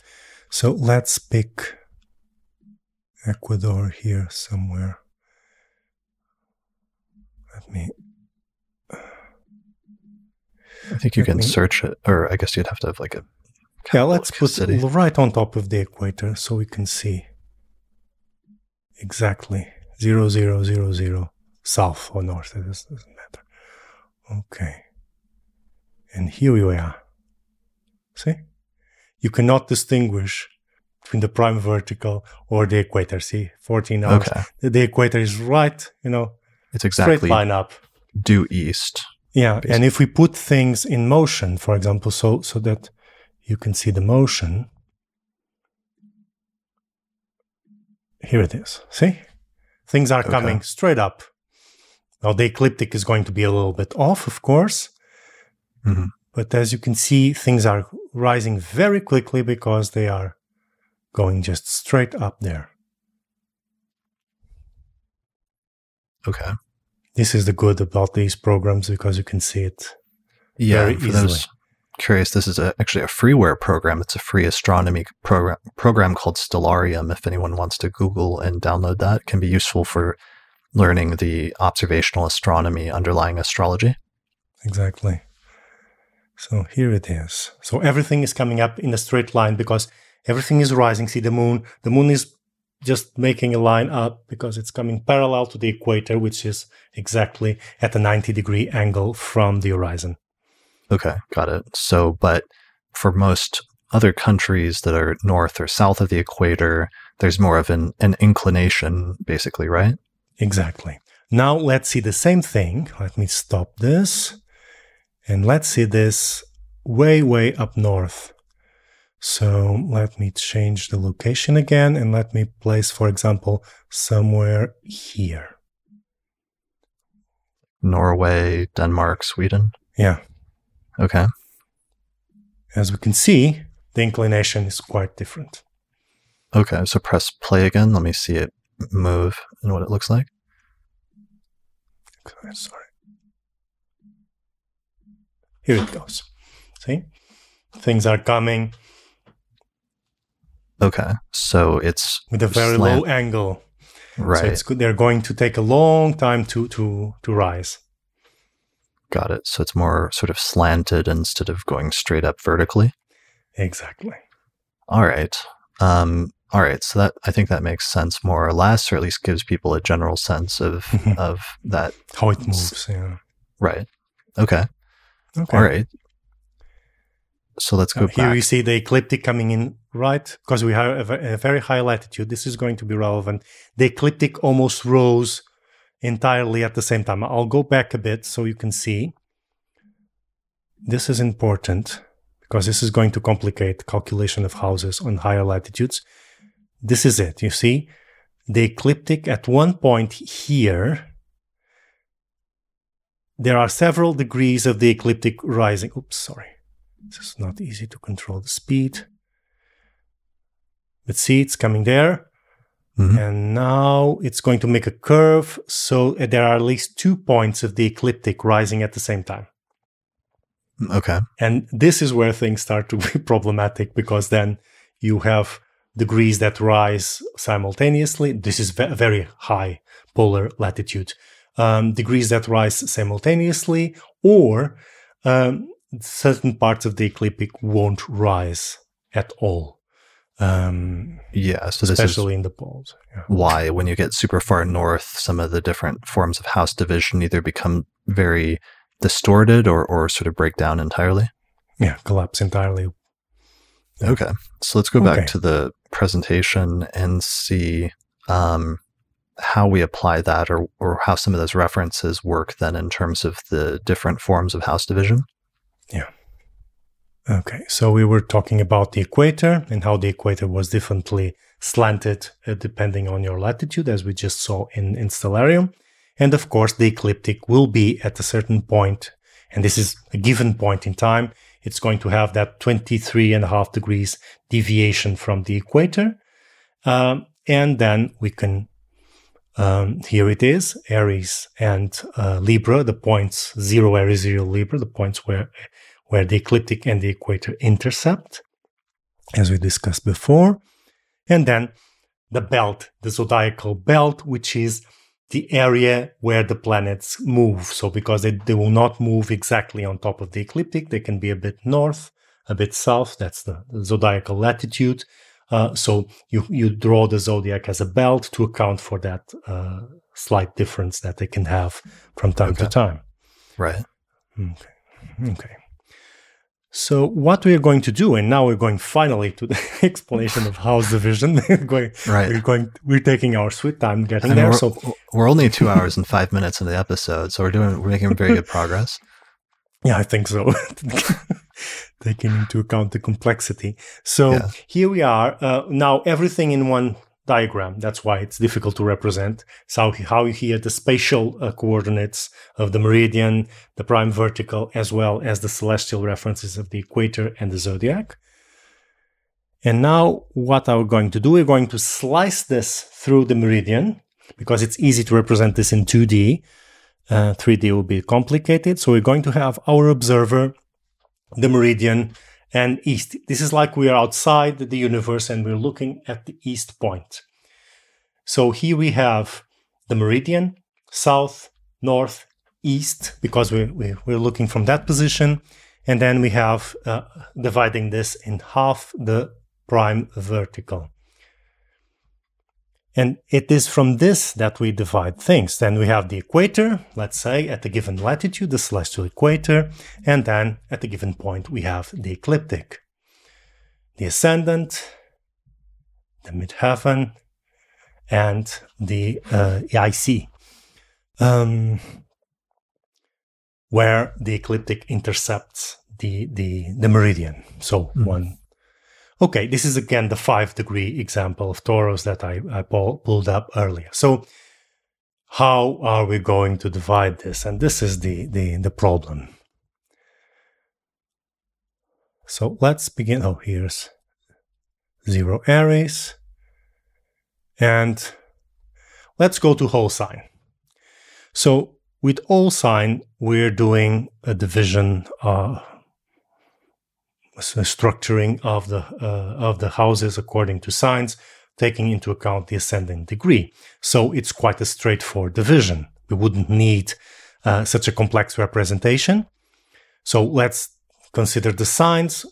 Let's consider the divisions between the poles of the ecliptic, like the size were the signs were slices in an orange. You know, twelve uh, divided orange. In and here we have All you need to do is establish what the degree of the zodiac is that's rising over the eastern horizon. And once you do that, then you can establish the entire house system for whole sign houses.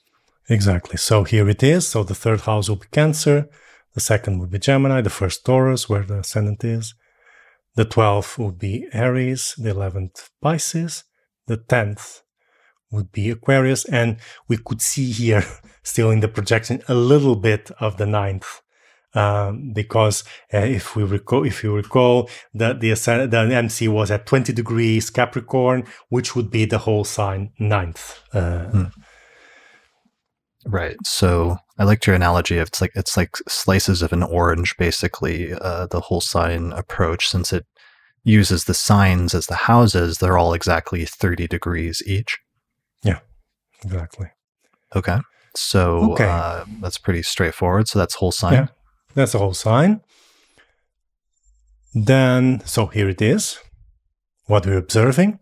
And here we are. So we have five degrees of Taurus rising at the east. So the whole part of the house is five degrees up from the from the from the from the horizon because we're considering the entire sign.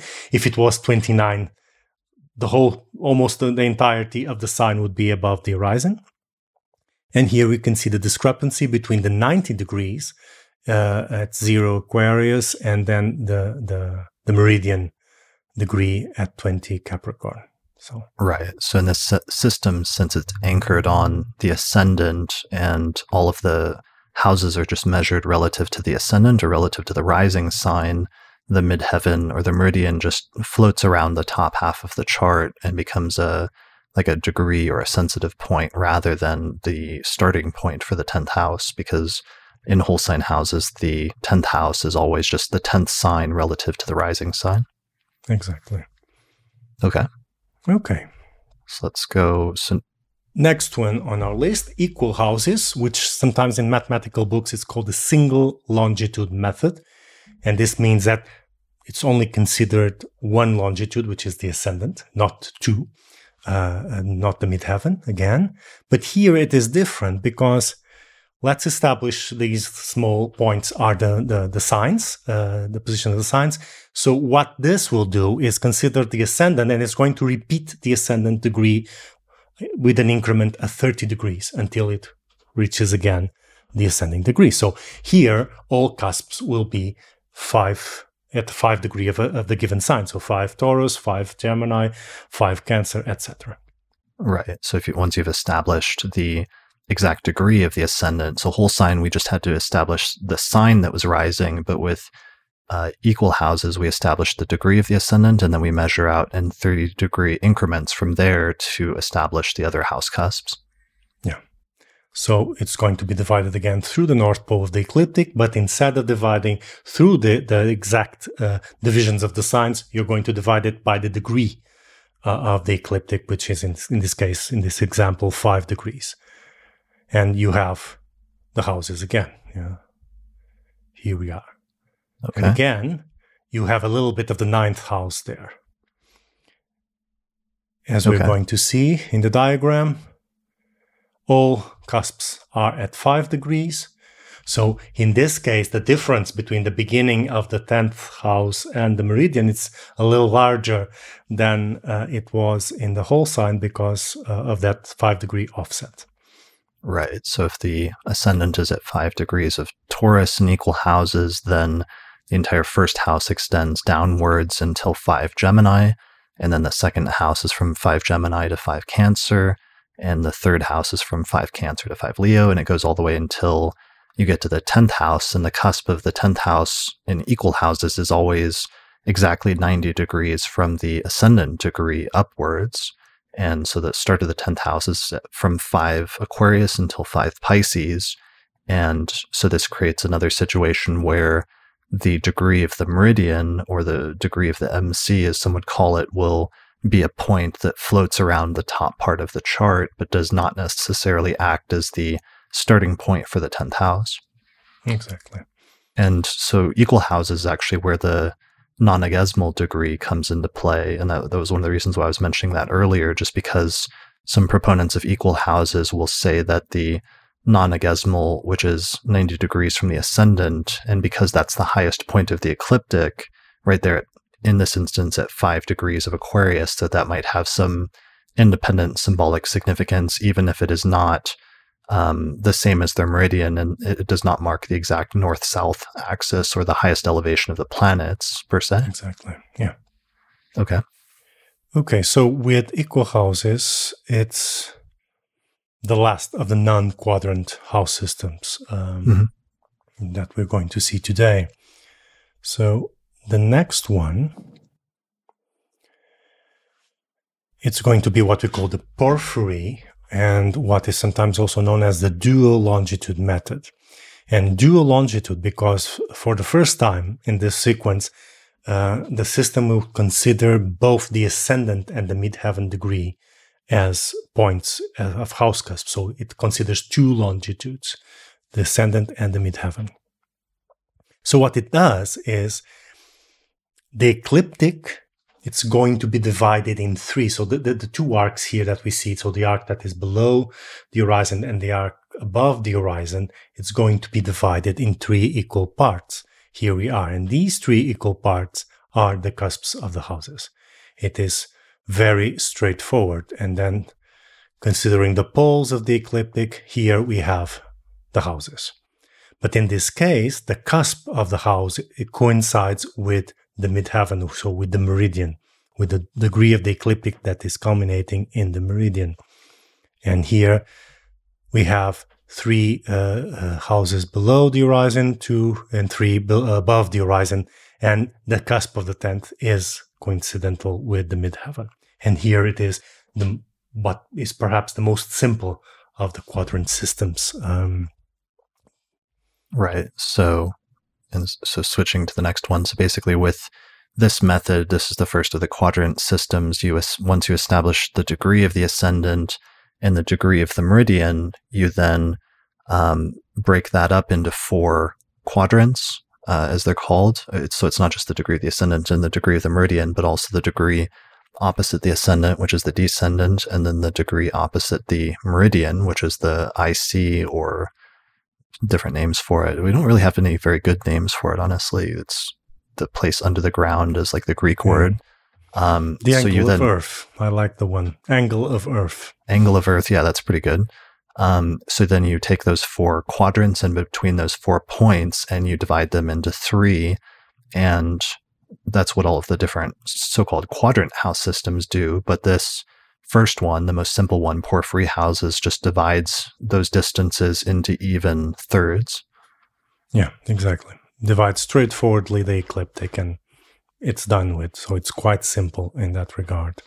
Okay, so if in, in your example, if the ascendant is ascendant's at five degrees of Taurus and the meridian midheaven is at 20 degrees of Capricorn, then you calculate the number of degrees from 5 Taurus to 20 Capricorn, and then you divide that into thirds, and then you end up with the cusps of the, in this instance, the uh, mm-hmm. 11th house and 12th house. Yeah, exactly.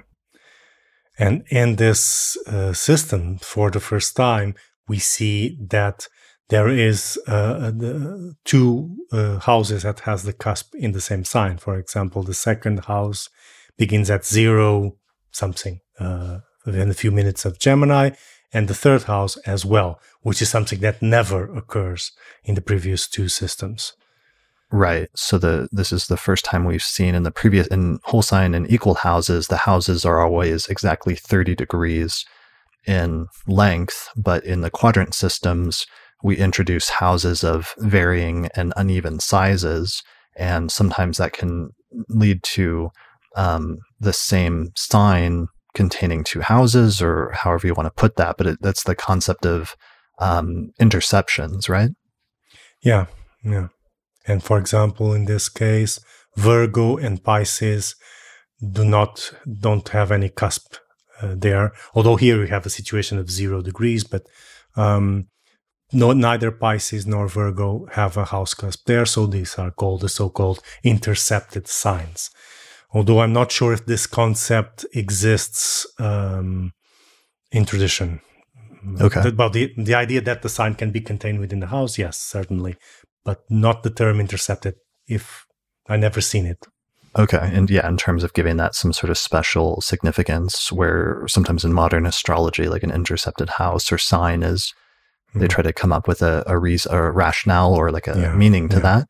Um, exactly. So that was a really good point, though. And, and just in terms of explaining and sometimes belaboring basics, your point earlier was that here the second house begins at zero degrees of Gemini, and then the third house be- begins at 25 Gemini so we have in quadrant houses, sometimes houses that begin with the same sign, which is unique compared to the other two approaches. Or as you were just saying, we have somehow some signs that are skipped completely, such as the fifth house cusp starting at 25 Leo and the sixth house cusp starting at zero degrees of Libra, which completely skips the sign of Virgo. So that would be the one of the main distinctions between the quadrant house systems, such as Porphyry and Placidus and other approaches, versus the equal and quadrant house systems, where there's always one sign and one house. Mm-hmm, exactly. Okay, cool. Okay. The next one is going to be Alcabitius, which is um, a development, if we can call it that, from um, from the the porphyry division, so from, from the dual longitude. So in this case, now things get to become complicated, and the rationale that appears to be behind this is that porphyry does not account for heavenly movement. Um, so if we want to account for heavenly movement, what we're going to do is to consider the arc of motion, that parallel arc of motion that the, uh, the ascending degree is going to make throughout uh, the, its diurnal path of 24 hours. So here we are going to track uh, and, and plot a parallel, a course parallel to the equator, and um, which is exactly the trajectory of that five degrees of Taurus throughout the 24 hour period. And instead of dividing the ecliptic, we're going to divide this trajectory into uh, 12 equal parts. So, for example, three parts uh, for the above, um, for the quadrant above, and three parts for the quadrant below the horizon. And then we have to project these points onto the ecliptic. And how are we going to do that? We're going to use the equator to mark this. So we're going to take the North Pole, celestial pole, and the South, and we're going to do these meridian lines. These are called meridian lines that are going to be uh, parallel, let's say, to the to the um, to the to the meridian. and we're going to slice the orange, but considering the pole uh, the north pole of the equator and the south pole of the equator, which is where the axis of rotation is happening. So if you're considering the movement of the degree of ascendant degree throughout the 24 hour period, you're going to divide it through the axis to project it onto the ecliptic.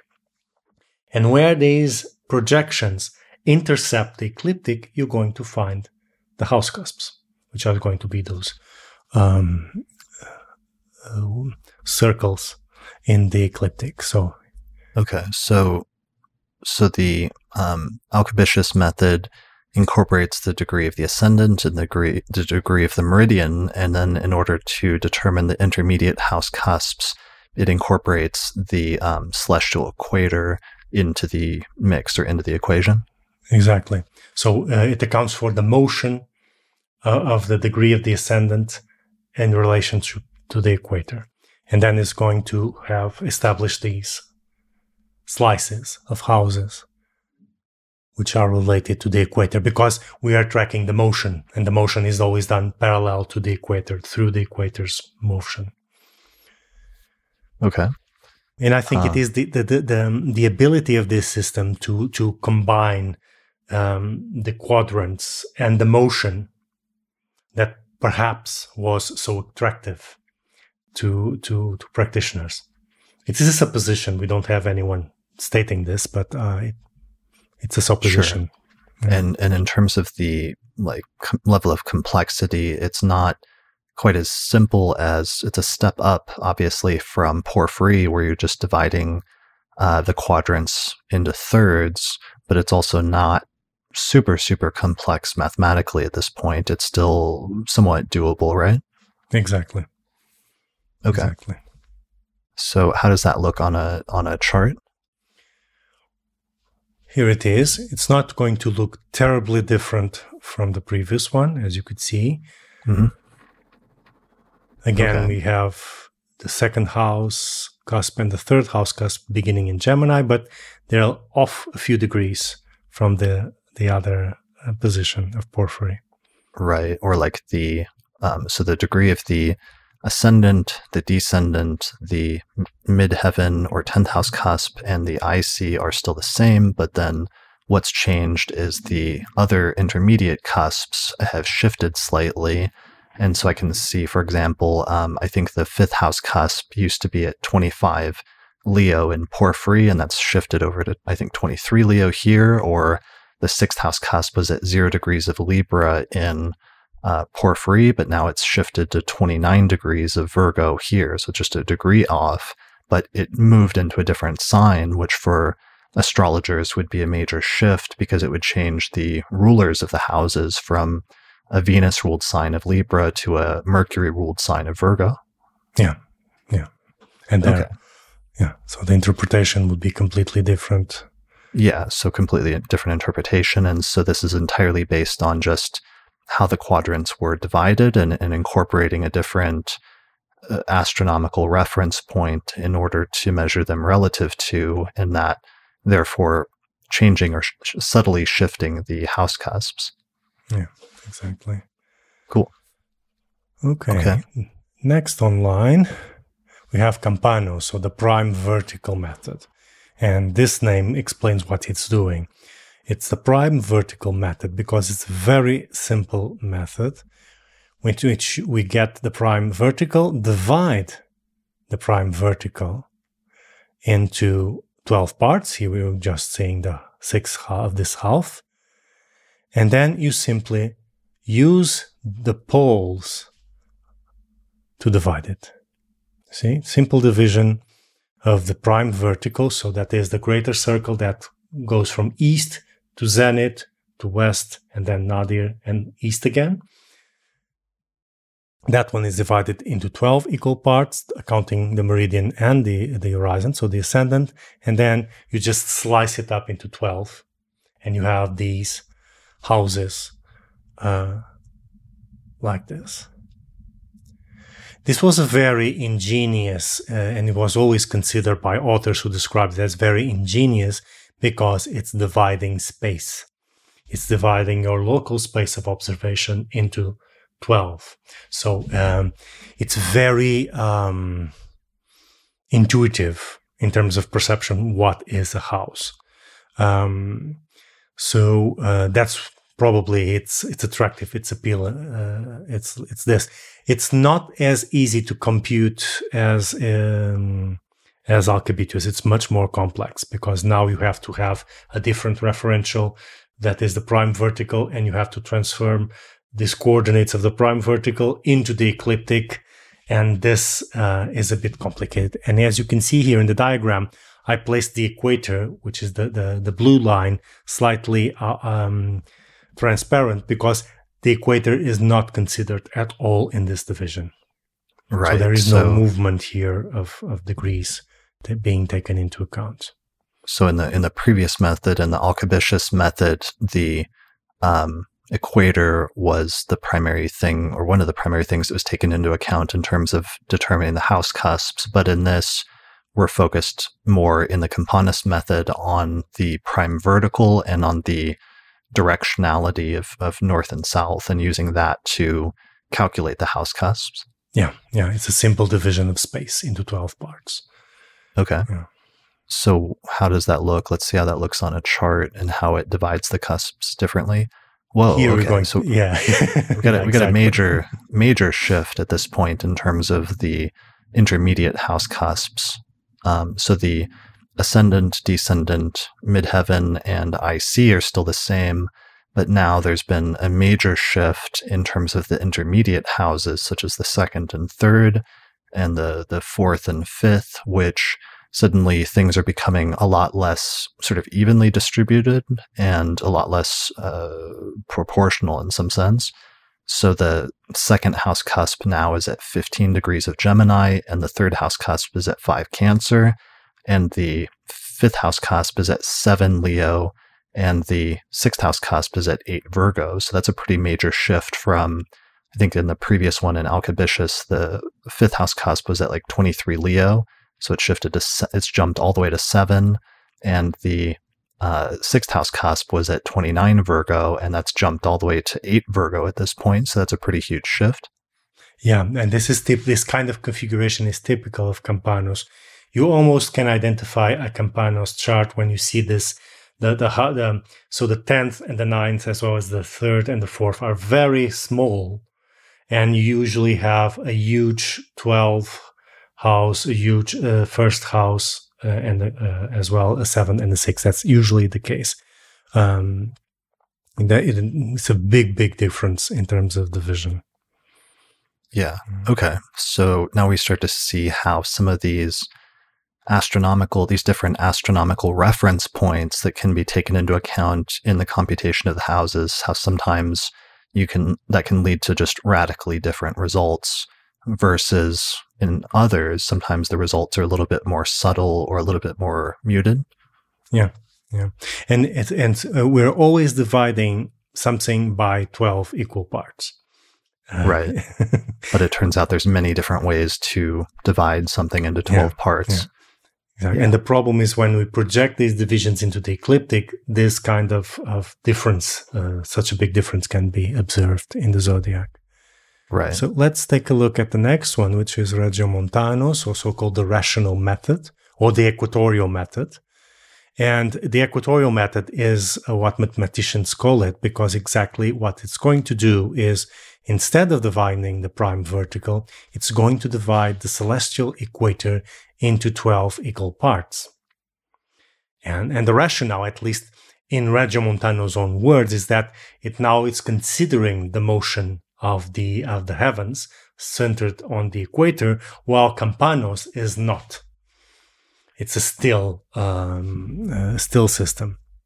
So what he does is he divides uh, the system divides the, the the equator into twelve equal parts, and then makes the projection still within the local space in the same manner as the Campanus does. So Instead of dividing the prime vertical, it divides the equator and then it projects again to a north south uh, lines, which will yield uh, a different result. Hmm. So the houses are again very similar. The two systems are very similar in terms of, of diagram, but uh, the results will be uh, much different. So because both Reg- Regiomontanus and Alcabitius are focused on the celestial equator. Uh, no, um, on the they they always slice uh, um, the space according to the prime vertical. That's what they have in common. Okay. But uh, Campanus divides the prime vertical directly, while um, Regiomontanus uh, divides the equator. Okay. And again, uh, the difference is uh, it, it, gives it yields a similar result to to Campanus, but it's the, the the size of the houses it's not as pronounced. It, it, it distributes the size a little bit more evenly than before. Okay, so it's not quite as um, sort of distorted or clustered uh, with some of the houses as the previous system, as the Campanus method, but um, there's still definitely much more of a discrepancy in this method, Regiomontanus, compared to the first two quadrant systems we looked at, which were Porphyry and Alcabitius, where the cusps were relatively close to each other. So here, the second house cusp is at nine degrees of Gemini, and the third house cusp is at one Cancer, and then the fifth house cusp is at 12 Leo, and the sixth house cusp is at 17 degrees of Virgo. Mm-hmm. Yeah so not as pronounced as as as before, but still more or less along the same lines. Mm, okay. And this method was very very um, popular due to the, to, to, the name, the rational method, because it was um, this combination of, of the movement of the equator with the local space of the prime vertical was seen as genial uh, as a very good idea in terms of, of how to divide celestial movement and how to divide celestial space. Yeah, I mean, some of these names sound a little bit like um, sometimes like politicians in the US will name, you know, bills that they want to get passed after like positive concepts like, you know, patriotism, like the Patriot Act or something like that in order to um, you know, raise support for it. I, I feel like that might be a common thread here with some of these house division names is that if you want to promote a house division name, you just have to give a good a form of house division. You just have to give a good name to it, like the rational method or the yeah. super cool house division system or something like that. Exactly. Yeah. Exactly. A good naming is everything. right. Naming is everything. Okay. So we'll, we'll have to think think about some different names for the different systems. Then it would be good good keywords to promote them. Mm, yeah. Okay, and finally, on our um, that's the last one we we were speaking today. It's Placidus.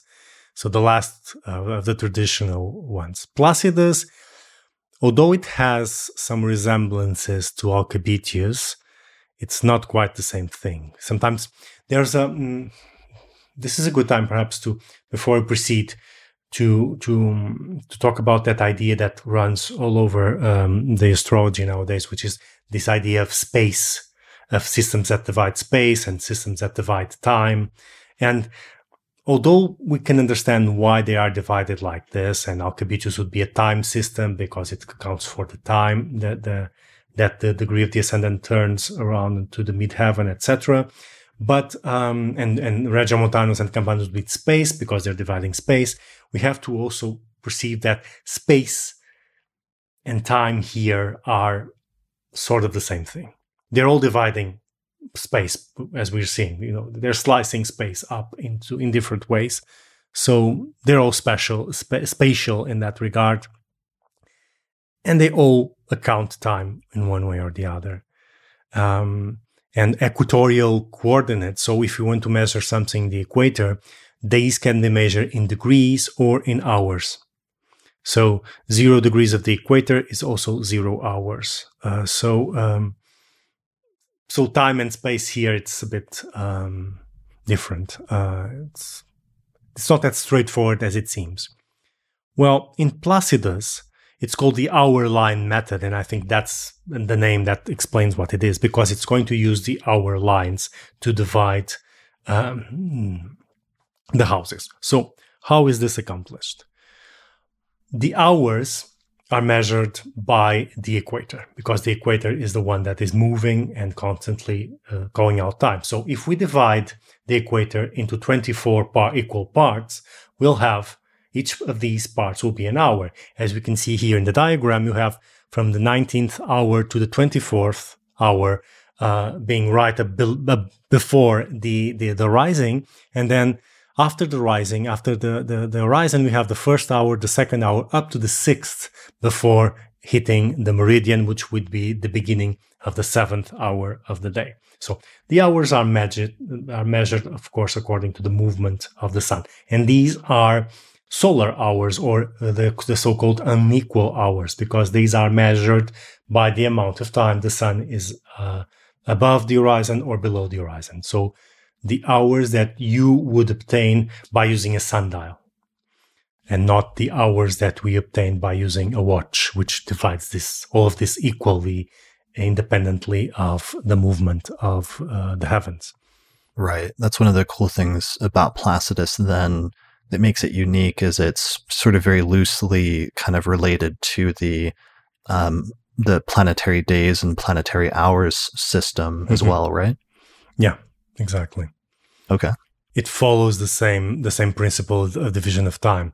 So how do we represent this in, in, in space? So we have to now take account two other things that I didn't mention here, which is the Tropic of Cancer and the Tropic of Capricorn, or its projection in the heavens. So the Tropic of Cancer here, this line of Cancer, is simply uh, if you place the zero degree of Cancer and and traced its motion parallel to the is the diurnal motion parallel to the equator, you would get this line because it's the northernmost degree of the ecliptic. And the Tropic of Capricorn represents the southernmost most degree of the ecliptic, which is zero degrees of Capricorn. Um, so these are um, uh, our two extremes of the ecliptic. So where the sun is going to reach, the sun doesn't go higher than these two points. So when we divide this here, we're going to see that there's a difference. So um, in the Tropic of Cancer, the hours of the day are larger than the hours of the night. Because if you can, this will be the summer in the Northern Hemisphere. So you have a, a much more quantity of hours of day during that period. It's a maximum yeah. of daylight. So if you're if you're measuring the hours of day um, that's going to shift based on the seasons because during some seasons the hours of daylight are much longer and during some they're much shorter. Exactly. And the opposite will occur in for capricorn. So the night hours are going to be larger than the day hours because we're on the peak of winter where the sun doesn't rise so much uh, towards the horizon and the hours the daylight hours are much much less. And so to project the hours in space, we do these lines connecting the, the division, the equal division in the center with the extremes of the division in the northernmost and southernmost part of, of, of the cycle of time. So we have these dotted uh, orange lines, which are called the hour lines. Um, so each one corresponds to one unequal hour, which has different mm, times, different durations according to the position, uh, according to the, uh, in relationship to the equator. And so what this system does is it accounts every two hours to a house. So you divide, uh, so every two hours corresponds to a, a house. And these segments will be the houses. Okay. So this is taking into account just a completely different reference framework, which is the hours of sunlight during a day that's divided over the course of the day, and then connecting that up as the cusps of the houses, and each um, house is is basically two of these hours. Yeah, exactly. Okay. So um, this is it's simple once you understand it. It's quite simple. Mathematically, this is an absolute nightmare. So this is the most complicated system so far. Yeah. This is very complicated because none of the hour lines are um, greater circles, so they do not divide the sphere uh, into into parts. They are not complete uh, circles. These are just lines. They are not circles, and that uh, makes the computation quite complex. Uh, so that uh, there was a time where the mathematics had not developed was not developed enough to be able to compute this uh, easier in an easier way. Uh, it was only with Placidus later on that this mathematic was already uh, sophisticated enough to be to be computed with this with with precision. Um, and probably that accounts for the late appearance of the of the of the system in practice. And once, um, you know, once it can be computed, though, it, it, ended up eventually just printed in tables of houses where astrologers, when they're going to calculate a chart, would just look it up in pre-calculated um, tables, basically, which would simplify the actual calculation when you're trying to do this in a chart. Um, and one of Holden, James Holden's statements that he makes is like an offhand comment about why he he thought Placidus became the common method in the 20th century is because it was one of the only ones where tables of houses stayed in circulation for because it had taken off during earlier generations. Um, yeah, so it's not it's not that each astrologer would have to do all of the complex mathematics underlying this in order to calculate it, but once it was established and there were tables available, it could be applied yeah. somewhat more easily.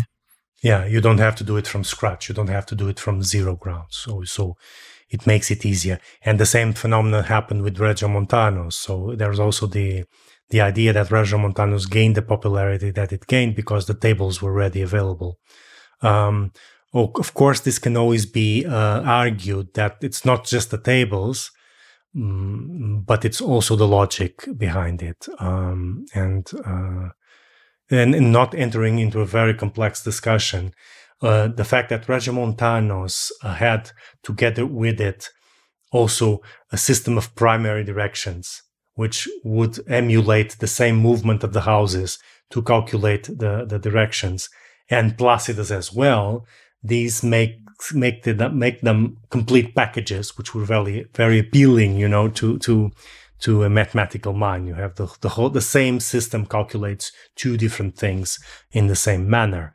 Um, and this also has to do with the appeal. This was something I, I was discussing a few days ago with Martin Gansten, who is more of an expert in primary direction calculation than I am. But uh, this package, this combination of the two systems in the same method, is going to to give a, a uniformity that is quite quite appealing. Yeah, that's well, that's a really good point. That um, many of the discussions, especially about the different forms of house division, but also the quadrant systems of house division, were tied up in discussions about primary directions. And at least very early on, that discussion was often tied up in the length of life treatment, which was like one of the most important techniques for traditional astrologers or older astrologers because it was like the main thing that everyone sought to be able to achieve the most important you know technique that you could possibly pull off as an astrologer is knowing the length of a person's life and in Ptolemy, he said it was the most important technique that you should apply first because you shouldn't predict great things for somebody that's not going to live long enough to see them. Um, but it was in, in Valens and Ptolemy and some of the other Hellenistic authors, it was always during the course of the length of life technique that they would first introduce and start talking about the different forms of house division and introduce um, the degree based systems like, you know, Porphyry is introduced at this point in Valens in book three, or Ptolemy supposedly introduces equal houses and so on and so forth. Yeah. And this is a point where it seems interesting, this connection, because although technically you do not need to to account directions with with the house system you use. It's it, there's no rule that says that has to be done so although some authors claim that they should be done the same way uh, because of this connection that you just mentioned. Um, it also hints that the development of a quadrant system has exactly to do with this calculation of the directions because to calculate the directions precisely, you need to account uh, the celestial movement according to the equator. And so the culmination will, will hit in the meridian. And so once you're calculating the directions in this manner, we'll, so having to account the meridian and, and the, move, the movement uh, parallel to the celestial equator, it would be expectable that they would say, well, why aren't we doing the same thing with the houses? Because we're dividing the space. So th- there is a connection, definitely a connection here behind the reasoning that leads uh, to the appearance of, of, a quadrant house division. Um, it has to do with this uh, this method of directions, which is one of those that perhaps together with profections keeps uh, uh is resilient in the tradition uh, it it's, it transverses tradition throughout time from from from antiquity to the early modern period, and they're always applying at least directions and and progressions, and then later on uh, uh, the solar revolutions as well uh, as being the three main methods for prediction. But uh, directions and, and and profections, I think, are the two of the oldest, uh, which makes them quite an important point in this regard. So, so I think that the mathematical complexity and required for directions is also connected to the mathematical complexities uh, of the house systems. Um, and you see that, for example, in astrolabes, because um, some of the astrolabes, which we'll talk in a minute, are, are going to be uh, made so, not all of them, these are more complex ones, have divisions so that you can calculate the directions directly on the astrolabe. So facilitating a lot your, your, your, your the time you need to calculate all these motions. Yeah. Yeah. And what I argued in my book and in, in episode 227 of the astrology podcast was um, I think that we had these three early texts. You had the Hermes text, which introduced, I think, the original proposal about the concept of the 12 houses, and it introduced a, very basic set of significations for each of the 12 houses of like seventh house equals the marriage partner and 10th house indicates career. And that system, uh, they used whole sign houses or it introduced the concept of whole sign houses. Then you had the Asclepius text, which came afterwards, and this introduced some additional significations of the houses. And it also introduced the concept of equal houses and dividing from the degree of the ascendant. Um, but it's that system that introduced certain topics that became common, like associating the fifth house with children or the eighth house with death, actually came from the Asclepius text. So a lot of the later astrologers merged and synthesized those two texts in the later traditions of house associations. But then sometime after those two, there was this other very important and influential compendium that was attributed to these mythical Egyptian figures named Nechepso and Petosiris. And in this text, it seems to have introduced the original idea for the length of life technique, because a lot of astrologers like Ptolemy and Valens and uh, Manetho will cite this text, and they'll always start talking about Petosiris or Nechepso when they start talking about the length of life treatment, or they'll sometimes refer to them sort of mysteriously as the ancient ones.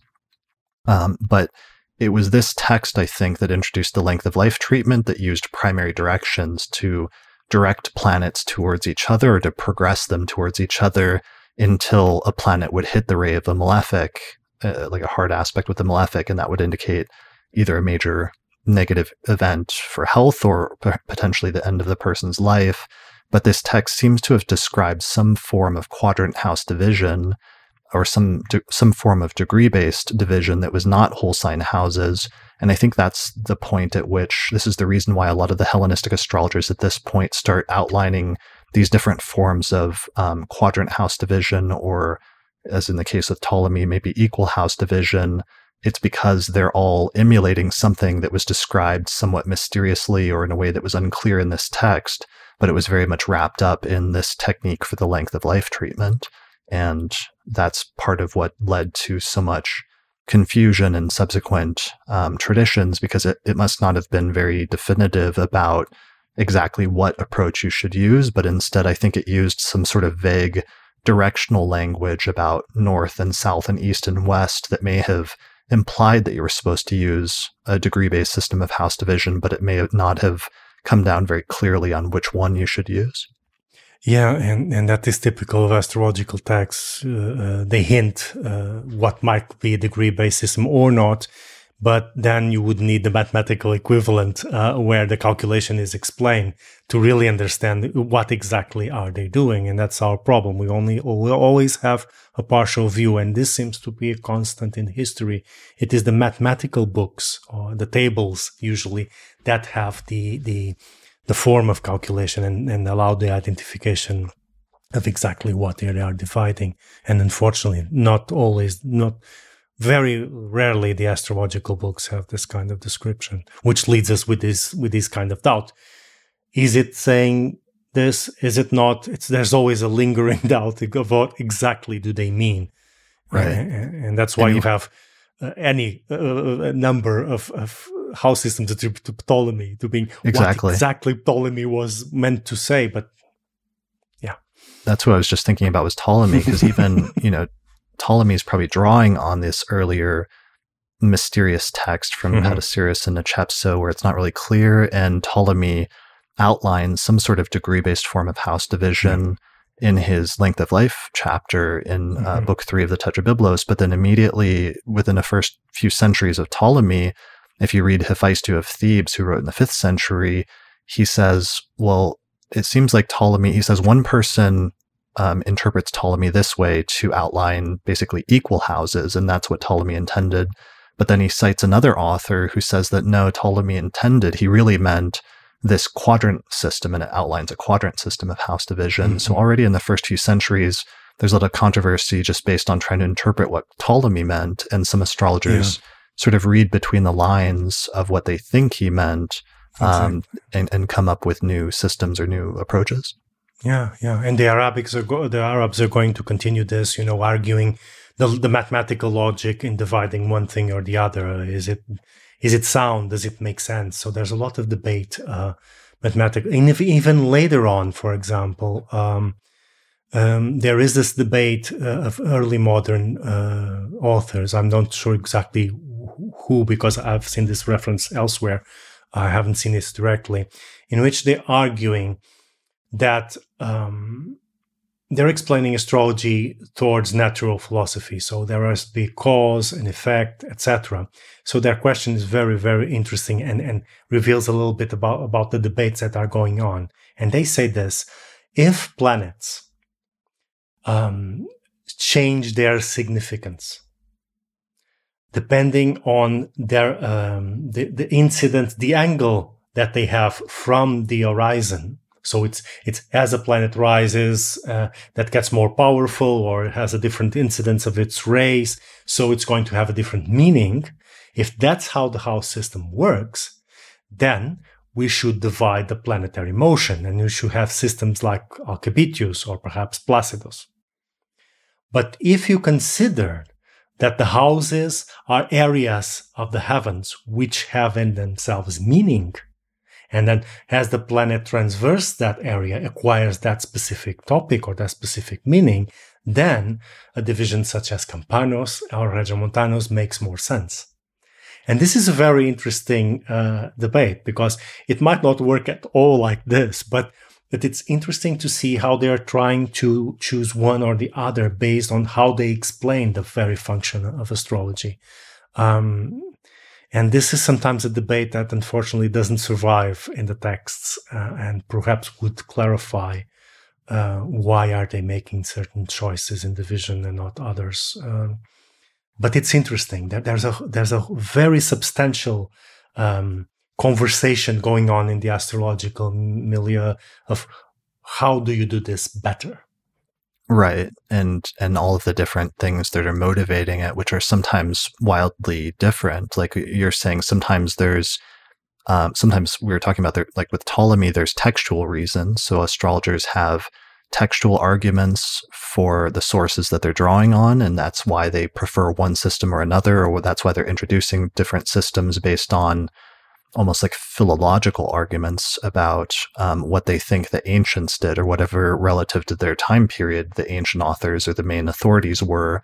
So it's almost like more of a historical argument. Or other times we have um, people who are actual astronomers that are trying to come up with conceptual or astronomical reasons for why you should use one system or another because they think different reference points are more important or should be taken into account or given more weight versus other reference points like the prime vertical or the celestial equator or you know what have you as, as we've gone through in some of these systems.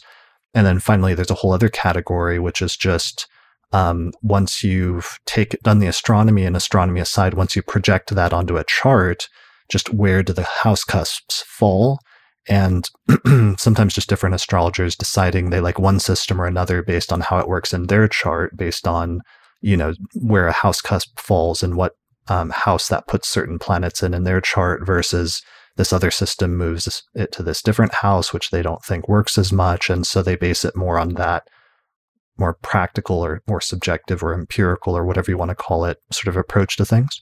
Yeah. Yeah exactly. So there there is this um, various layers of debate and various points of view in which the debate is taking place. Uh, and uh, it's very interesting. Um, and I think at one point, uh, a larger research project should be made uh, to to really uh, create uh, substantiate the, the, information that we have nowadays, which is already a lot, but we we, need more. And perhaps a, a research project would be good. For example, the number of charts there's no census of the of the charts that carry one system or another. For example, um, it's not that I have seen a lot of lot of manuscripts. I've I've never came across uh, any early modern chart with the Campano system, and we know that it was used and there was debate surrounding it. I've never seen an example of it. Um, Regiomontanus, there's a lot. Alcabitius, tons. Um, but uh, the other systems are not so represented at this period. So it would be interesting to understand exactly how this is, what is the representativity in practice of these systems. Another thing that is curious is that sometimes uh, astrologers propose a system uh, or create one like Albiruni and then appear to use another one in their practices. Um, Albiruni is often quoted as uh, the, the inventor, the self-proclaimed inventor of what we call the Campano system. But uh, according to some authors, when he draws his own chart, he does it with the, with the Alcabitius system, with the standard system of his time. So, so then we, we, we are left with the question, okay, so is that just a theory, uh, a mathematical exercise, or uh, has it to do with its practice? Uh, another thing that happens is that um, sometimes you see other systems uh, in the tradition uh, that we, we didn't discuss here because they just appear in one or two authors, which appear to be only discussed as a mathematical comparison. You know, you're explaining, for example, how you do a Campanus division, and then you say, well, let's imagine that instead of this, we would divide something else, or we would slice this in another way. And then certainly a new house system appears that, from what we understand, it's just a mathematical exemplification of how you would do such a calculation. It's not intended for practical use.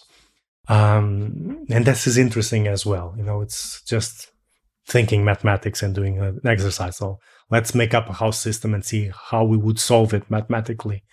Uh, but you're not going to use it because it's just coming out, out of the top of your head. So we have to account for all these variances uh, uh, in our sources. Yeah. Right. Yeah, that's a really good point. And and some systems being maybe developed more as like a theoretical exercise rather than something that was used in practice or mm-hmm. yeah d- uh, documenting having a better documentation of all of the charts that survive in history so that you could have like a, a graph or a distribution would be really useful. I, mm-hmm. I tried to do that in my book for the Hellenistic tradition, just in order mm-hmm. to make the point about sort of defending the the point against some criticisms when I would say that whole sign houses was the predominant form of house division in the Hellenistic tradition. I wanted to be able to validate that by having like actual numbers and graphs. So I like went through and counted up every chart chart that was used in Valens or every chart that was in Neugebauer's Greek horoscopes mm-hmm. and then tabulated them. But it would be nice to see something like that for the medieval tradition or the Renaissance tradition or, or what have you. Yeah, and perhaps uh, we could see regional differences, which I, am certain that they exist. Um, right. Yeah, even during the Hellenistic tradition, you see a huge uptick in quadrant systems by the fifth century. By the time you get to Rhetorius and and some of those authors compared to earlier, um, yeah, so that would be very interesting. There's also, you know, sometimes there's issues when it comes to different people approaching this and what um, sometimes having a, a blind spot or a bias or what have you. Like sometimes, for example, we talked about earlier different academics who have written on this and uh, you know I've, I've been somewhat critical of like J. D. North for example by not recognizing whole holstein houses as a, as a concept or not seeming to be aware of it where i, I wonder sometimes if some academics are because they're not pr- practitioners they might l- approach things in a certain way or with certain um, blind spots that might be different versus how a practitioner what they might see when they're reading the texts. And sometimes that can be a drawback or that can be a downside to not having that sort of practitioner's eye for things but on the other hand then with astrologers who sometimes approach this as an issue with the history of astrology of like what were the different forms of house division or what was the oldest system of house division sometimes because they're practitioners they can see things um, in older texts that an academic might not. But then also sometimes astrologers bring their own sort of baggage or preferences or different things to it that might be a sort of bias towards different systems. And sometimes that can skew their interpretation of the texts in different ways, which is also can be a, a sort of drawback sometimes as well.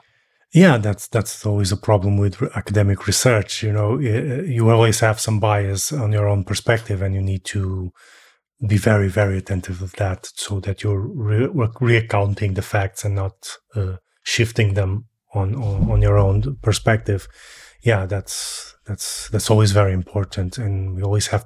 That's why peer reviewing is so important uh, because then someone looking at your work from the outside can say, "Well, but this is not clear here." or this is not this correlation is not well established and that that's a good thing that's something that we lack a lot in astrology um, what I've also observed, because uh, I was doing some research for this uh, for this conversation we're having, is that there are a lot of errors in the not only in the historical uh, description, but also sometimes in the mathematical description of how systems throughout uh, the internet. Um, um, if you look for systems, sometimes there are discrepancies and errors in the description, which clearly means that whoever did that was copying from somewhere else, which was mistaken. So yeah, it's complicated. So we have to be very weary of uh, how how how systems are explained because sometimes there are very grave errors uh, in them uh, and a lot of confusion. So yeah, it, confusion mm. seems to be one of the biggest reoccurring. I don't, I don't, whenever the concept of houses, I have this like theory that whenever the concept of houses was introduced, like there was some kind of astrological alignment or signature that just indicated confusion and like murkiness because it seemed like one of the most murky issues in the history of astrology. And even like in the hellenistic tradition there was a murkiness about the fundamental terminology because sometimes when a Hellenistic or a Greek author will say ascendant, sometimes they mean the rising degree and sometimes they mean the entire rising sign Or one of the issues with the Hellenistic texts is sometimes when they say midheaven or mesouranema mm-hmm. in Greek, it, mm-hmm. it can mean three different things. Sometimes it means the culminating sign, the 10th sign relative to the midheaven. Other times it can mean the nonagesimal degree or the 90 de- degree point relative to the midheaven or relative to the ascendant. ascendant and then yeah. other times it can mean the meridian, the degree yeah. of the meridian or degree of the MC. So that means they're using the same word and it can mean three entirely different things just based yeah. on the context or based on the author and their time period and what they intended to say. Yeah, exactly. Like for example, it's very nowadays perhaps not so common, but it's very common to to call the midheaven the zenith. We were discussing this earlier on mm-hmm. when it's not the zenith. You can say it's a projection of the zenith in the ecliptic through the meridian, but it's not the zenith point. Uh, so that that becomes complicated uh, also because it's misleading the, the, the understanding of the house systems. Um, uh, yeah, it's it's complex. It's very complex. The language is very complex, and sometimes the way you state certain things can make a huge mark in history for the not understanding right. a certain concept or understanding it in a certain way, which perhaps was not the one you intended in the first place. So right. yeah, yeah, it's a huge problem. How you write things and state things the most correctly possible. So that yeah, I don't, clear. I don't know if, if you're like me, but reading ancient texts and seeing how so many debates have been sparked by you know different interpretations of like a single sentence or stuff uh, or something like that. It's sometimes made me hyper aware of my own writing or statements and, and trying to be as clear as I can, but sometimes uh, you know staying up at night wondering if somebody in two or five hundred years is going to misinterpret some statement that I made in my book or some yeah. offhand comment in a podcast, and it's going to generate like an entire new tradition of astrology for like the next thousand years. yeah, yeah. That, Helena and I had had uh, we're very careful when we were writing uh, the, on the heavenly spheres, exactly because of that. Everything was stated as clear as we could we could, so it wouldn't have a second reading or a misreading of any sorts. And nice. it's complex. It's it's difficult. right. It's quite difficult. Yeah. Yeah. Yeah. Uh, well, I have. Yeah. If if Ptolemy only knew like how many different generation traditions were generated from different interpretations of his text, um, yeah. I wonder what he would think. Yeah. Um, exactly. All right. Well, so this was pretty comprehensive. We were originally we were at like a three hours and eleven minutes. We were originally going to do a whole section on like the astrolabe at this point. Um, I don't know if if we should try to squeeze it in or if we should save that for a, another time. Uh, what do you think? Well, if you want to do it, we can still do it. Uh, very short introduction to the astrolabe and. Uh, if you see it's too much, you can always divide this in two parts. yeah. Uh, All right let's go ahead and do it then. Let's just do a quick introduction to the astrolabe and and as a as an as instrument. it relates, yeah, and that, as right. it relates to house system, because the astrolabe in itself would would require a lot lot more explanation that we can do here. Okay, okay so let's just. Uh, oh yes, we we forgot about um, Placidus. Oh, yeah, we didn't show the. We didn't show when it's yeah. projected onto a chart. When it's projected, exactly. Here it is.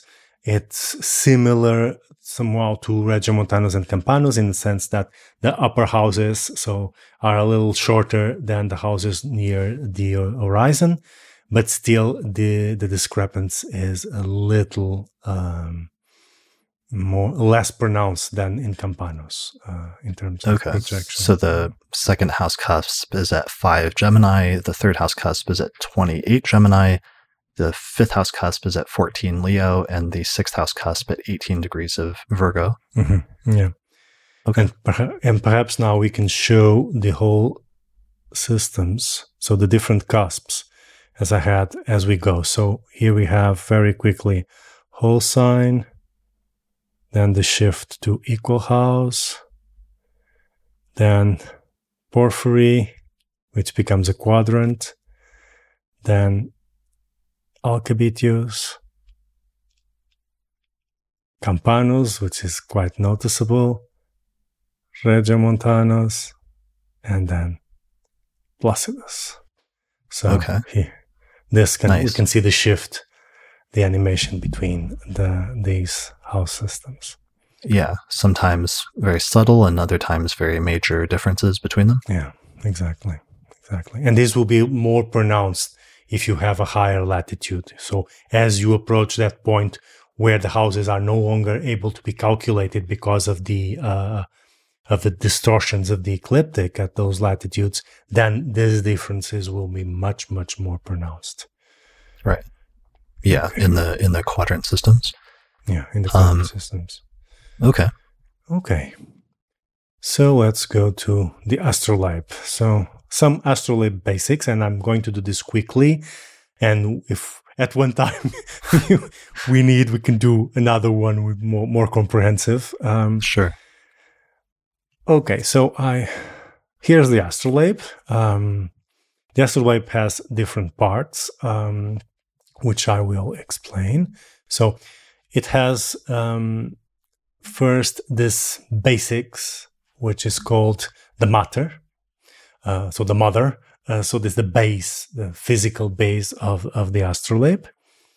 Um, then in this uh, mother, we're going to put the plaque, and the plaque is where the, the, the sky is represented for a given latitude. So, for example, this is drawn for the latitude of Lisbon, uh, 39 degrees. Okay, so the plate, an astrolabe, so it's a, it's like a usually a metal device, although it could be made out of other materials like wood, but it um, it is made for a specific geographical location and a specific like city and latitude, yeah, basically. Exactly, and these plates you can have several. So most of the times, what they happen, they have uh, an astrolabe has a set of plates for different latitudes that probably were customized. You would you would buy an astrolabe and you ask for a plate from I don't know the latitude of 30 to the latitude of 34, for example, which were the areas where you operated, or most of the charts you calculated were from those regions. Um, so that can be customized as as you need. Right, like a difference between like a uh, one set for Baghdad versus Alexandria. Yeah, exactly. So in here we have this the, the representation of the heaven. So all of this is the representation of the heaven. So here we have the horizon. Um, here the meridian. So we have the basic divisions. The celestial equator is represented by this circle. The outer circle is the Tropic of Capricorn, so the southernmost latitude of the ecliptic, and the Tropic of Cancer, the, sun, the northernmost latitude of the ecliptic. East is here, west, and south, because this is a north, uh, uh, northern uh, hemisphere um, astrolabe. So this is what we were seeing uh, in um, in three, almost in 3D with Stellarium, just pressed here in, into a plate. Then these markers here are the hour lines that we saw uh, when we were talking about the Placidus divisions. It's where you're going to count time with the astrolabe. Because the astrolabe serves not only for astronomical purposes but for a lot of things in telling time and for example calculating the height of a, of a building for example through its shadow. There's a lot of applications for the the astrolabe. Right. I read a paper that said had some like crazy high number of things you could do with an astrolabe and it was like 50 different things or like 100 different applications that you could do with an astrolabe? Yeah. It's a computation device. A very complex one. And here what you have in this grid above the horizon is you have the uh, the zenith and then all of these are altitudes from 19 degrees in the zenith until you have zero degrees in the um, in the horizon. So it, it, it will measure the height of, of, a, of a celestial object. Then on top of this, oh, oh yes, here it's what we're, we're, we're, observing there, but projected on that same uh, scheme that we have been seeing with the houses. So this is what we have in the astrolabe. So okay. all those heights from the horizon, the the tropics, the hour line. So and you're observing this as you were seeing it from uh, uh, the celestial pole, and then you just flatten a globe into that plate. Okay. The ecliptic is then represented here.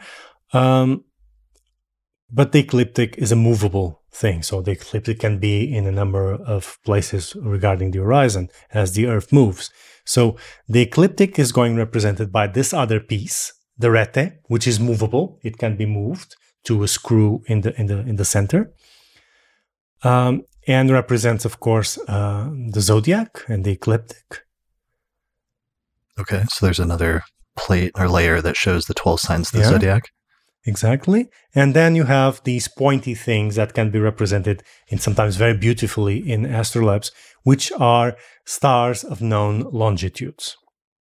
So these, this, this rete is made for a specific date. So taking into account the precession of the equinox. So it's for a given date. Uh, as as the time goes by, it, it, the astrolabe no longer works with the stars because the precession has moved them uh, further from these positions. Um, so here we are. Now, how does this work? Very quickly, if Oh yes, and then you have the pointer, which is the a ruler that you you use to adjust your observations. So a very simple way of doing things, for, for example, calculating an ascendant, is if in the daytime you have to measure the height of the height of the sun, which is actually done not with this ruler, but with the, the backside. So this would be what we see here.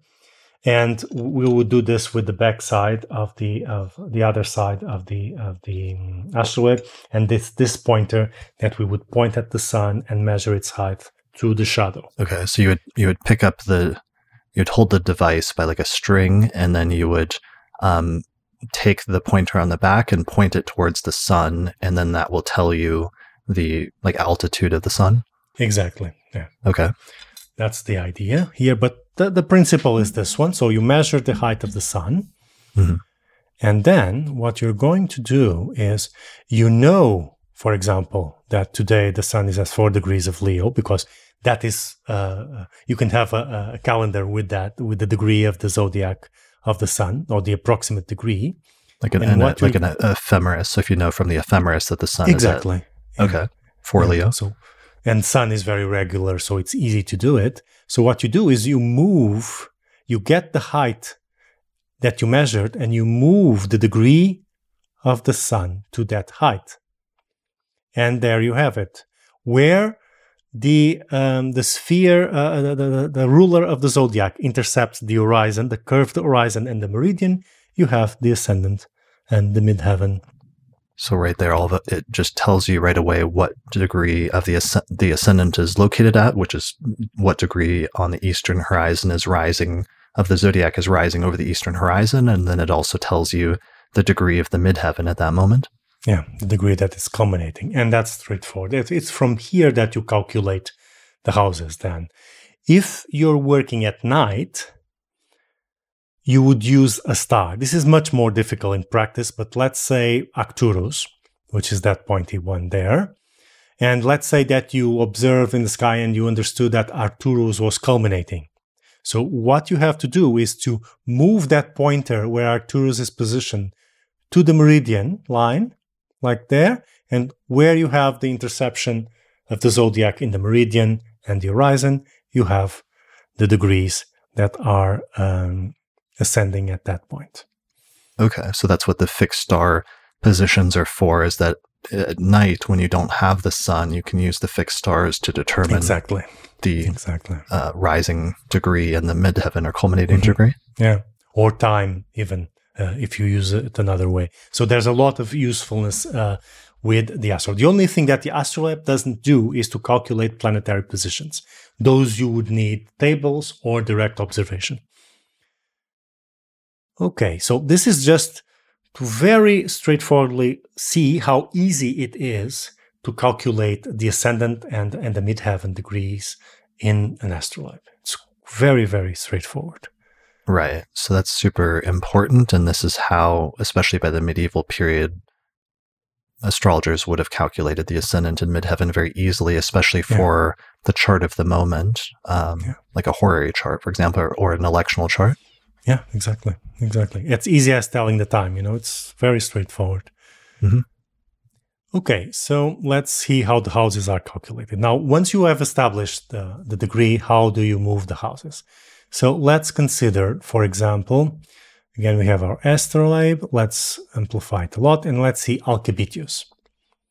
How would you do it? So taking into account so again, we have the horizon, the meridian, and the hour lines. And as we saw, um, has to do with the accompanying the time uh, of arising uh, of, uh, of the ascendant degree. So we're going to measure its time. So we're going to place the rete on the five degrees of Taurus that we have been using as an example. So once you put five degrees of Taurus, for this latitude, you immediately calculate the angles. Right. That so is straightforward. we've, so we've calculated the ascendant and the midheaven using the astrolabe. Yeah.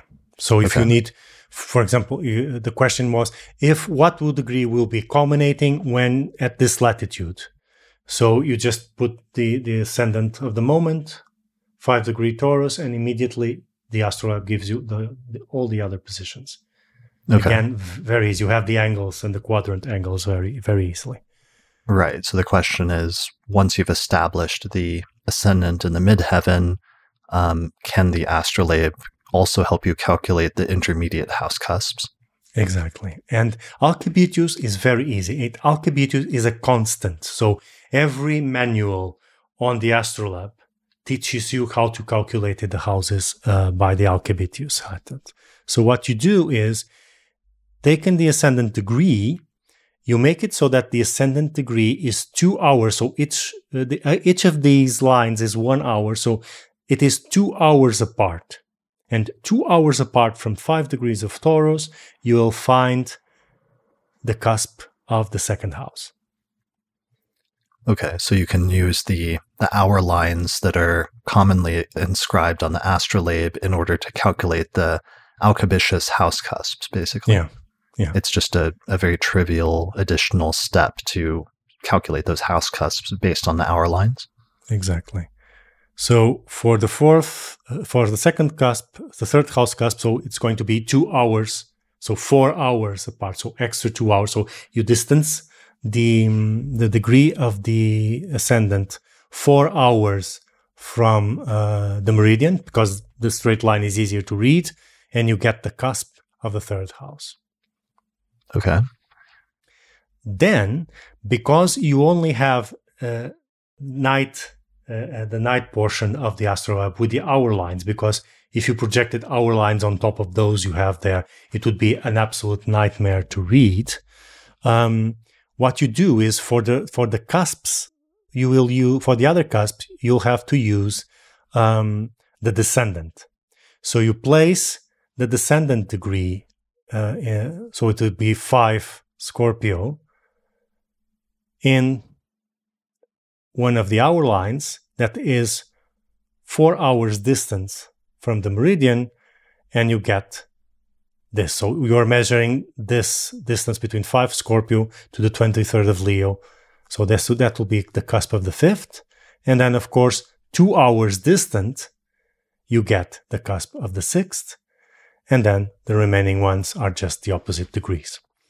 Mm, So you do this in minutes. Okay. So and then you've got the intermediate house cusps using Alcabitius. Yeah. And that's it. Okay. As you can see, very quickly to do.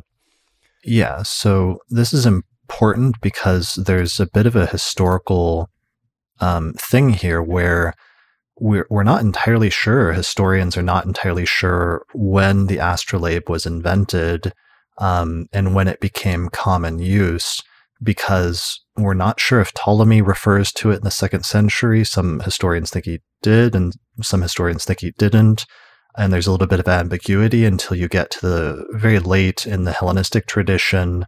There's eventually like one Greek text, I think, that um, gives you instructions on how to uh, make an astrolabe um, in like the fifth or sixth or seventh century CE. So, like super late in terms of the Roman Empire or early Byzantine Empire. And then it's not until the 8th and 9th and 10th centuries during the early medieval tradition that all of a sudden the astrolabe just explodes and is everywhere and, and astrologers are using them and there's lots of manuals and there's different like workshops that are set up by different people that make astrolabes. And from that point forward from the 8th and 9th centuries forward it just becomes a common piece of equipment that all astronomers and astrologers have and use on a regular basis just as much as like you know today all astrologers have like a like a smartphone that they can pull out and quickly calculate the chart of the moment. This is kind of the medieval equivalent is an astrologer could pull out an astrolabe and know instantly not just what the ascendant and midheaven is but also they could calculate the other intermediate house cusps really easily and um, over the past few months i've been thinking about this and researching astrolabes more because i wonder if this isn't tied in with the shift that occurred in the medieval tradition towards the quadrant systems of house division, where they already existed and there was already a precedent for them. But um, I wonder if the um, growth and, and emergence of the astrolabe as a common tool that was easily more easily accessible by the 8th and 9th century and the ease with which you could use one to calculate the intermediate house cusps I wonder if that didn't help to ease the adoption of some of, especially the more complex systems of quadrant house division, because calculating them just became something that was just super easy, basically. Yes, um, it is. Technology changes the way you you. So that t- technology appears because there's a need, and then technology changes the practices because it exists. So there's a connection there, as we were talking about that earlier on. So certainly as the, the calculations, there were needs for another type of calculation. The astrolabe appears and then suddenly the practices change because you have a way to calculate things that you didn't have before and, and you have more complex mathematical models uh, to compute the houses because they're possible to calculate with the astrolabe. Yes, certainly there is a connection there. Uh, even with directions appears to be to to have been a connection with it. Uh, yeah. Sure. So it's like there's there's ambiguity just because we don't know when exactly the astrolabe was introduced and and at what point it truly became ubiquitous. We we know that it was certainly by the eighth and ninth centuries, but we don't know at what point that really came into vogue and prior to that. So there's some ambiguity there, but it's an interesting thing to think about, just the extent to which that may have been tied into this question that we've had for a long time about that shift um, that occurred in the medieval period with the different systems of house division?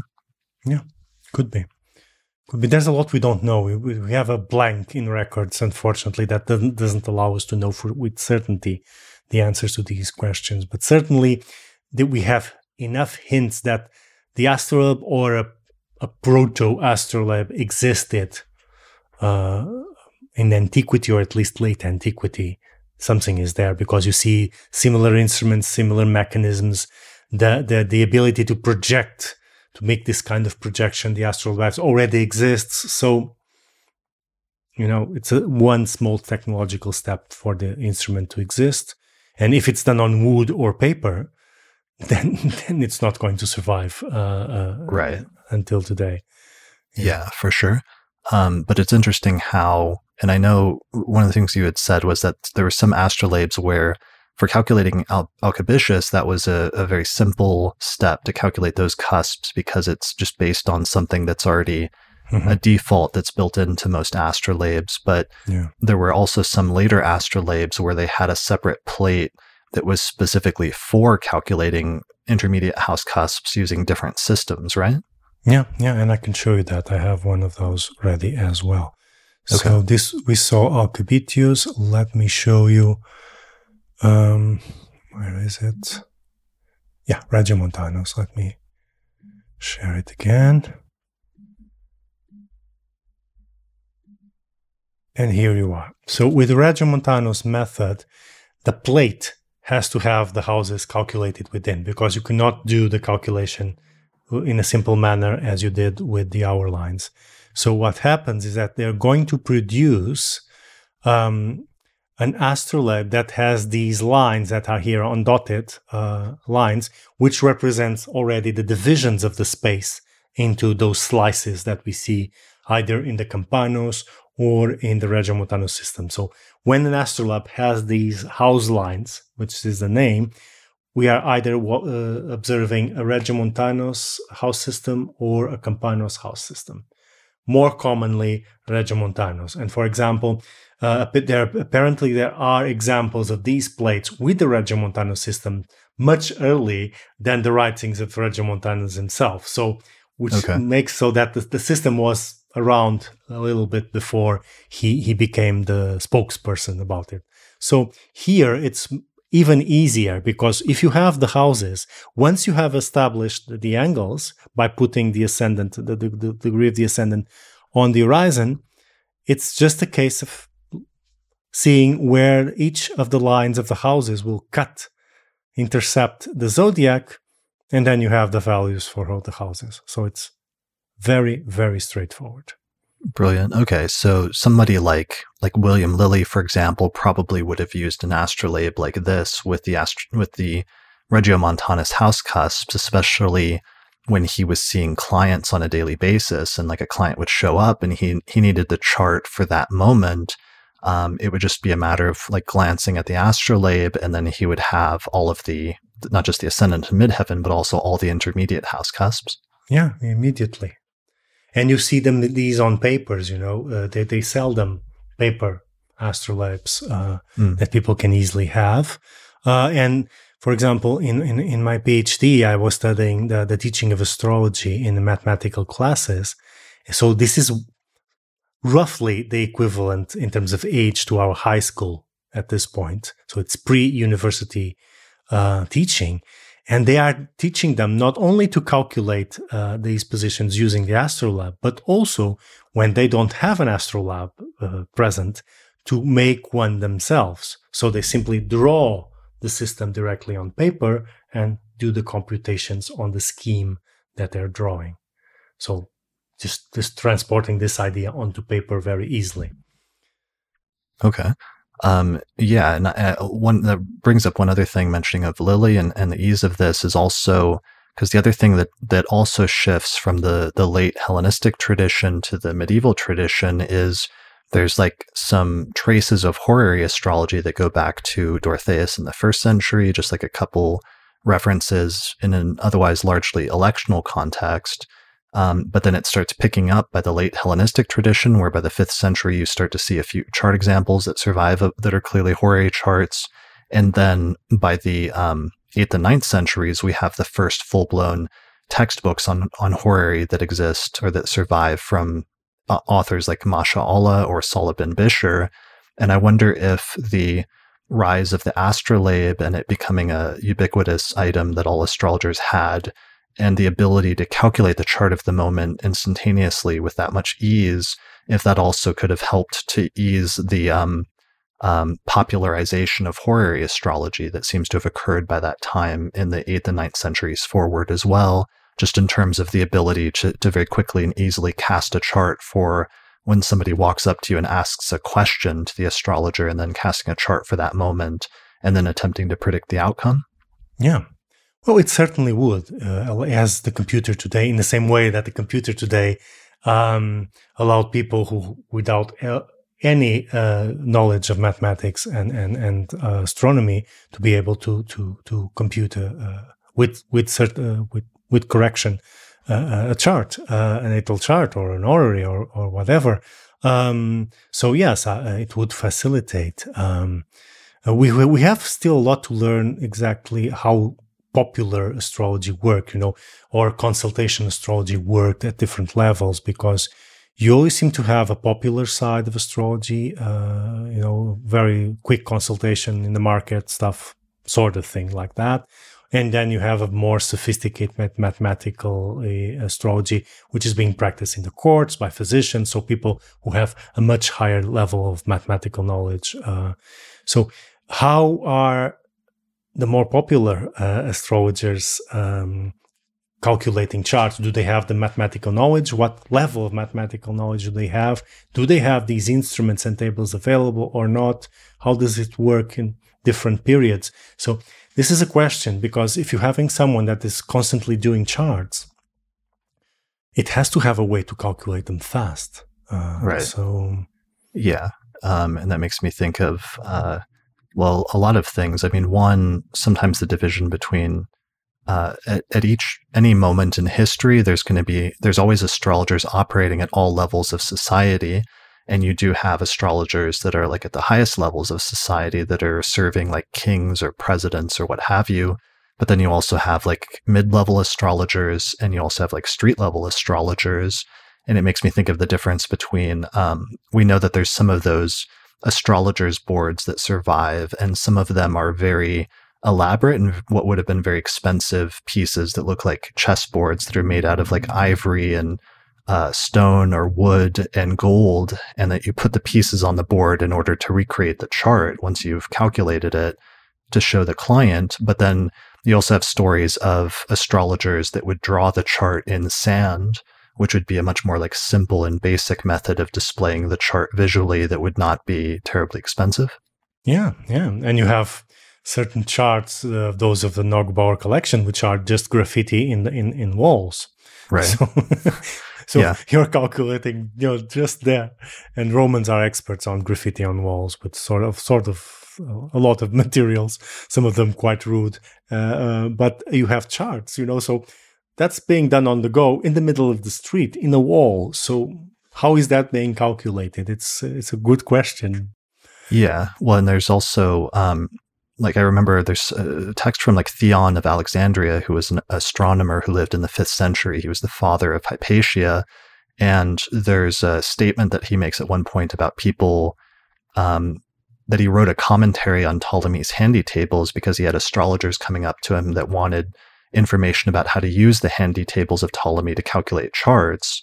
Um, so it, it sometimes makes me think also of a division sometimes where even though there were sometimes like high level astronomers who were also astrologers like Ptolemy or Kepler, there was also, you know, different gradations in between in terms of sometimes maybe astrologers that were good at calculating or good at interpreting charts or, or being diviners or what have you and, and making predictions, but maybe needed help or were not as strong sometimes on the mathematical side of things. Mm-hmm. Yeah. As you see sometimes in certain books or, or manuscripts where you you you see a very simplified um, form of astrology being practiced there, uh, which is sort of a very abbreviation, very simple abbreviation of astrological practice. It was more generally uh, more more popular practice, mo- most likely. So yeah, we do have these discrepancies with different levels of knowledge, which is quite interesting as we see as we still see today uh, uh, as well. Yeah. Exactly. And that's one of the biggest reasons why I, I, advocate for, and I think it's been a good thing that astrologers have made inroads into and have entered into academia over the past two or three decades, and that there's been that movement that you and your partner were a part of to for people who are primarily astrologers to go back to school and get their PhD and get their degrees um, in order to bring some of that knowledge into an academic context because that's really a, an area where practitioners can bring something that's useful and valuable as historians because sometimes some of the dy- dynamics that occur in the astrological community today are very familiar to things that would have occurred a thousand years ago or two thousand years ago or what have you and a practitioner can bring something that's useful and interesting uh, from that perspective yeah, yeah, and, and also pra- uh, an empirical understanding of how things work and how things are done, which can in, uh, enlight, you know, sometimes questions that are remain unanswered. Uh, um, and yes, certainly, certainly. And then at the same time, the fact that you're doing in an academic level also allows you to reach more precise conclusions because then you have peer review from people outside that are going to regulate and make you challenge challenge your own work and your your own explanations to see if they're really accurate or not you know? So so that's a very it's a very good and interesting um, process when it works well. And uh, i think it has the history of astrology has developed a lot in in the last decades. And partially it has also to do with people with a greater knowledge of its practice coming into to the field and and producing works, a significant amount of works. Yeah. Right. All right. Um, well, I want to talk about that more to transition to mentioning the Astra project and your other things. But uh, before we do that, is there anything else we should mention to wrap up our our long discussion on the astronomy underlying the different forms of house division? Well, I think we covered. I think we covered a lot. yeah, a lot. Yeah. Um, I mean, yeah. I think the the only thing I wanted to mention, just to wrap it up, is just one of the issues that's going to be a lingering issue is, as we can tell, each of these approaches and each of these systems is based on some sort of independent astronomical reference point or phenomenon that is actually a legitimate uh, astronomical concept or reference point and therefore may have different symbolic meanings when we're talking hmm. about what is the relevance for astrology and talking about looking at different astronomical stand uh, astronomical phenomenon from a symbolic standpoint. Mm-hmm. So that's unfortunately one of the things that will continue to be frustrating in terms of trying to decide on one form of house division or another is each of them are based on different and independent and somewhat interesting astronomical mm-hmm. reference mm-hmm. points that you know could be useful in their own right in some way and so that kind of yeah. complicates whether yeah. there's really truly like one singular system that should be used or whether there might be some validity or usefulness to different systems in different ways or from mm-hmm. different vantage points yeah certainly let me just also add something which is um, in the in the tradition I think what they're trying to do with this different uh, validating these different referentials as you were talking is to to better describe the universe how things work. So the universal structure that they're they're interpreting uh, around them. So is it the prime vertical that's going to be more accurate? Is it the equator? Is it the ecliptic? What is it? Um, and that is a way of equating the, with reality, the universe that, they're, that they're experimenting. And I think that is the main motivator for for uh, for their choice or for their discussion and the debate.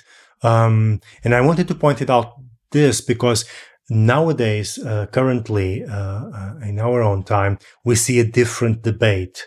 It's not just a debate of astronomy or of how how reality is better explained through these reference, but also um, there is another type of symbolism that is starting to be imprinted into these uh, referentials, which make the discussion even more complex uh, and makes us, for for example, uh, today existing arguments that a certain system would be m- more adequate to describe a psychological state, while another an event, or another a mundane uh, structure, which um, not not wanting to go into questioning the validity of the, of those ideas, I wanted simply to point out that that's not what's in the mind of traditional authors when they are trying to debate these different divisions.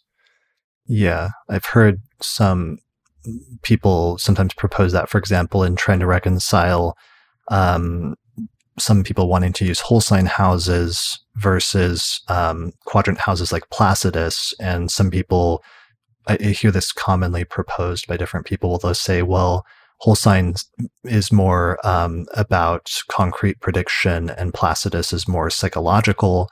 But I, I, I sometimes wonder if that's not just a side effect of the fact that the whole sign tradition that they're learning tends to be more predictive because it's drawing on ancient traditional astrology versus the Placidus tradition that they're learning tends to be based on late 20th century modern psychological astrology. So it may not be that that's inherently the property of each of those systems, but instead it may just be a byproduct of the context in which they have been practiced historically or are practiced today.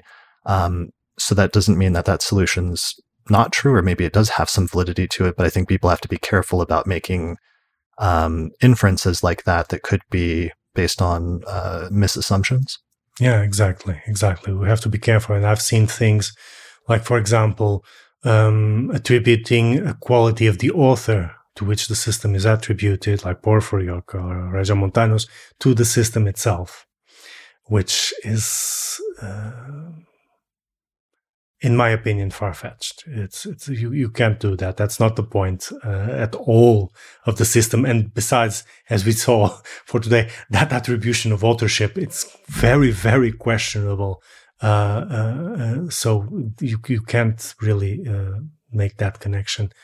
Or you mentioned you mentioned earlier that some people argue that you should use Regiomontanus for horary, but they'll use something else for natal astrology. And I've seen some people do that. For example, saying that you should use whole sign for natal astrology, but you should definitely use Regiomontanus for horary because that's what Lilly used. But the problem with that, as you pointed out, is that different astrologers in different eras that practiced horary used different systems like Alcabitius or even Masha'allah and Sahl used whole sign houses for some of their horary charts. So there's not really any historical precedent that's going to like fully answer that question. No, there isn't. I, I think that's a 20th century problem.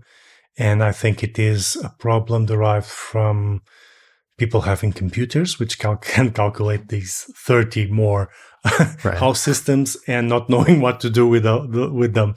Um, so yeah, uh, and it's something that begins very early because I remember, for example, that idea being present in um, Rudhyar's work.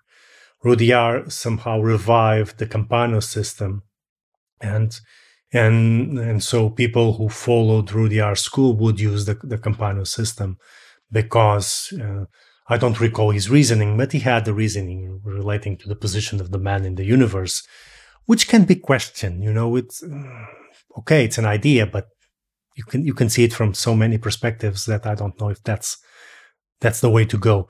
Um, but you do have that, uh, and I, I think that is a 20th century phenomenon um, and and and especially the nowadays it's a, I think it's a 21st uh, century phenomenon is this application of a different house system for a different purpose um, that is unprecedented completely unprecedented yeah i mean there's a part of that where it's similar to some traditions of astrology where you have just different um, certain schools of astrology, like let's say a small school of astrology that endorse a specific approach based on the approach that is taught by the teacher of that school, and then those that follow in that lineage tend to follow follow follow that approach.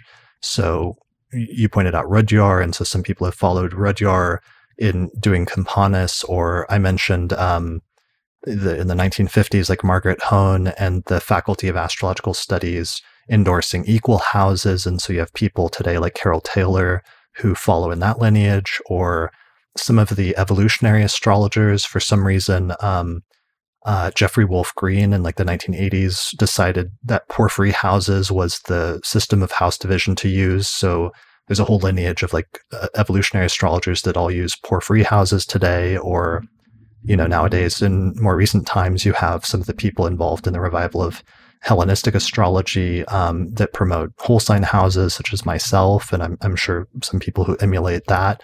What um, you have the Koch system for for the Huber uh, method, uh, uh, which is the central system for their for their calculations. Uh, right. Yeah. Yeah. So many examples of that kind of uh, schools of, of, of use.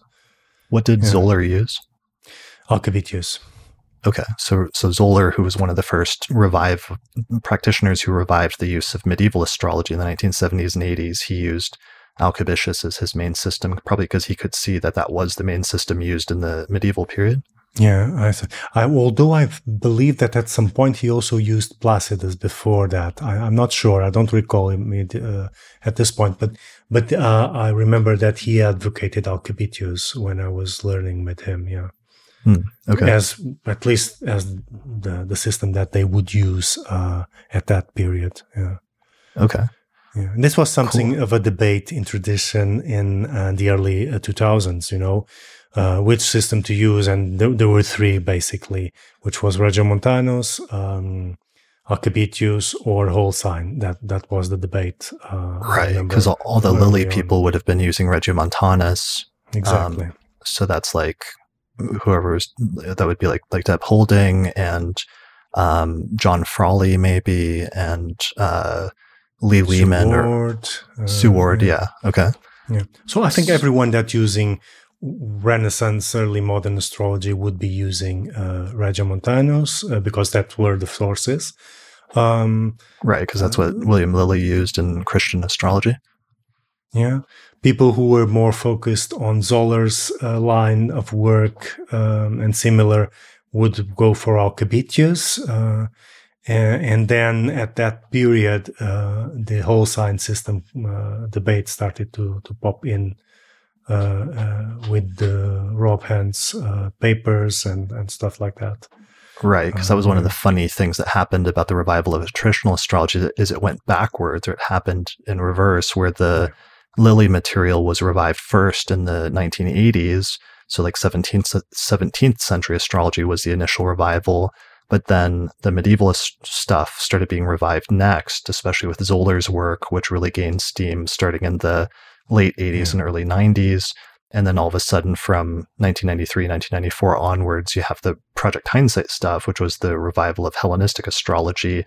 And then all of a sudden, Rob Hand and Robert Schmidt started being very loud about the existence of whole sign houses and promoting that, even though it was something that James Holden had been talking about since like 1984. But mm-hmm. um, it was in like AFA journals, and the AFA was not as active as an organization. So it's some, somewhat obscure back then.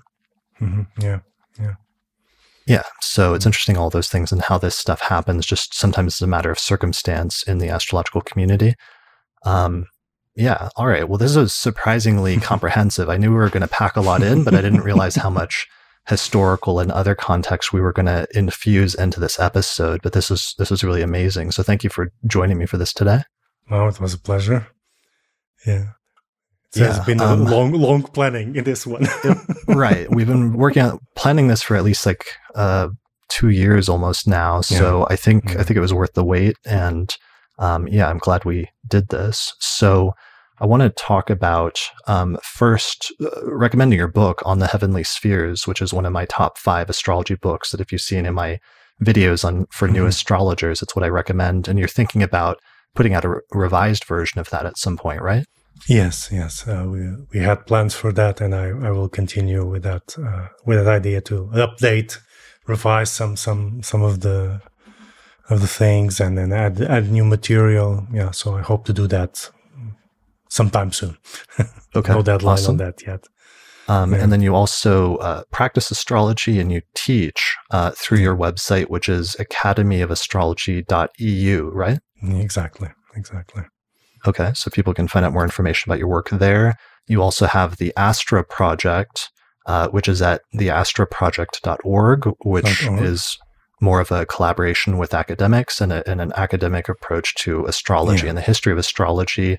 And you have an amazing YouTube channel where you've actually interviewed many academics who work on the history of astrology um, at youtube.com slash the Astra Project. So I definitely recommend people check that out. Um, and then mm uh, more recently. So, so we're doing this episode first because we've been talking about it for a long time. It was a good warm up. Yeah. But we're actually planning on doing uh, another episode on the near future to talk about um, the work of your partner and her book, which was recently published just in the yeah. past few months. Um, and she um, sadly, unexpectedly passed away just a few months ago, right? Yeah, exactly, exactly. Um, it's it's it's unfortunately, uh, very sadly, it became her posthumous uh, work. Um, so I just got it in the mail the other day, but it's titled um, "An Astrologer at Work in Late Medieval France," and um, so your your partner Helena Avelar, and um, that you co-authored all your books about, and mm-hmm. so we wanted to do this episode to get the sort of house division thing out of the way and, and do sort of warm up collaborating together on something like this. But um, next month we'll come together again to talk about that book and talk about Helena's life and. Mm-hmm sort of celebrate that work and the work that that she did and that the two of you did together as astrologers. Uh, so I'm I'm really looking forward to that. Yeah, yeah, that will be great. Excellent. All right. Well, thanks a lot for doing this with me. Um, thanks mm, everyone thank for you. watching or listening to this episode of the Astrology Podcast. And I guess that's it. So we'll see you again next time. Special thanks to all the patrons that supported the production of this episode of the podcast through our page on patreon.com. In particular, thanks to all the patrons on our producers tier, including Nate Craddock, Thomas Miller, Catherine Conroy, Christy Moe, Ariana Amour, Mandy Ray, Angelique Nambo, Sumo Kopic, Issa Sabah, Jake Otero, Morgan McKinsey, Kristen Otero, and Sanjay Srihari. For more information about how to become a patron and get access to bonus content such as early access to new episodes or private subscriber only podcast episodes, go to patreon.com slash astrology podcast. Special thanks also to our sponsors, including the Mountain Astrologer magazine, available at mountainastrologer.com, the Honeycomb Collective Personal Astrological Almanacs, available at honeycomb.co, AstroGold astrology software for the Mac operating system, which is available at astrogold.io, and you can use the promo code AstroPodcast15 for a 15% discount. The Portland School of Astrology, available at portlandastrology.org. AstroGold astrology app for iPhone and Android, which is also available at astrogold.io. And finally, the Solar Fire astrology software program for Windows, which you can get from alabe.com, and you can use the promo code AP15 for a 15% discount.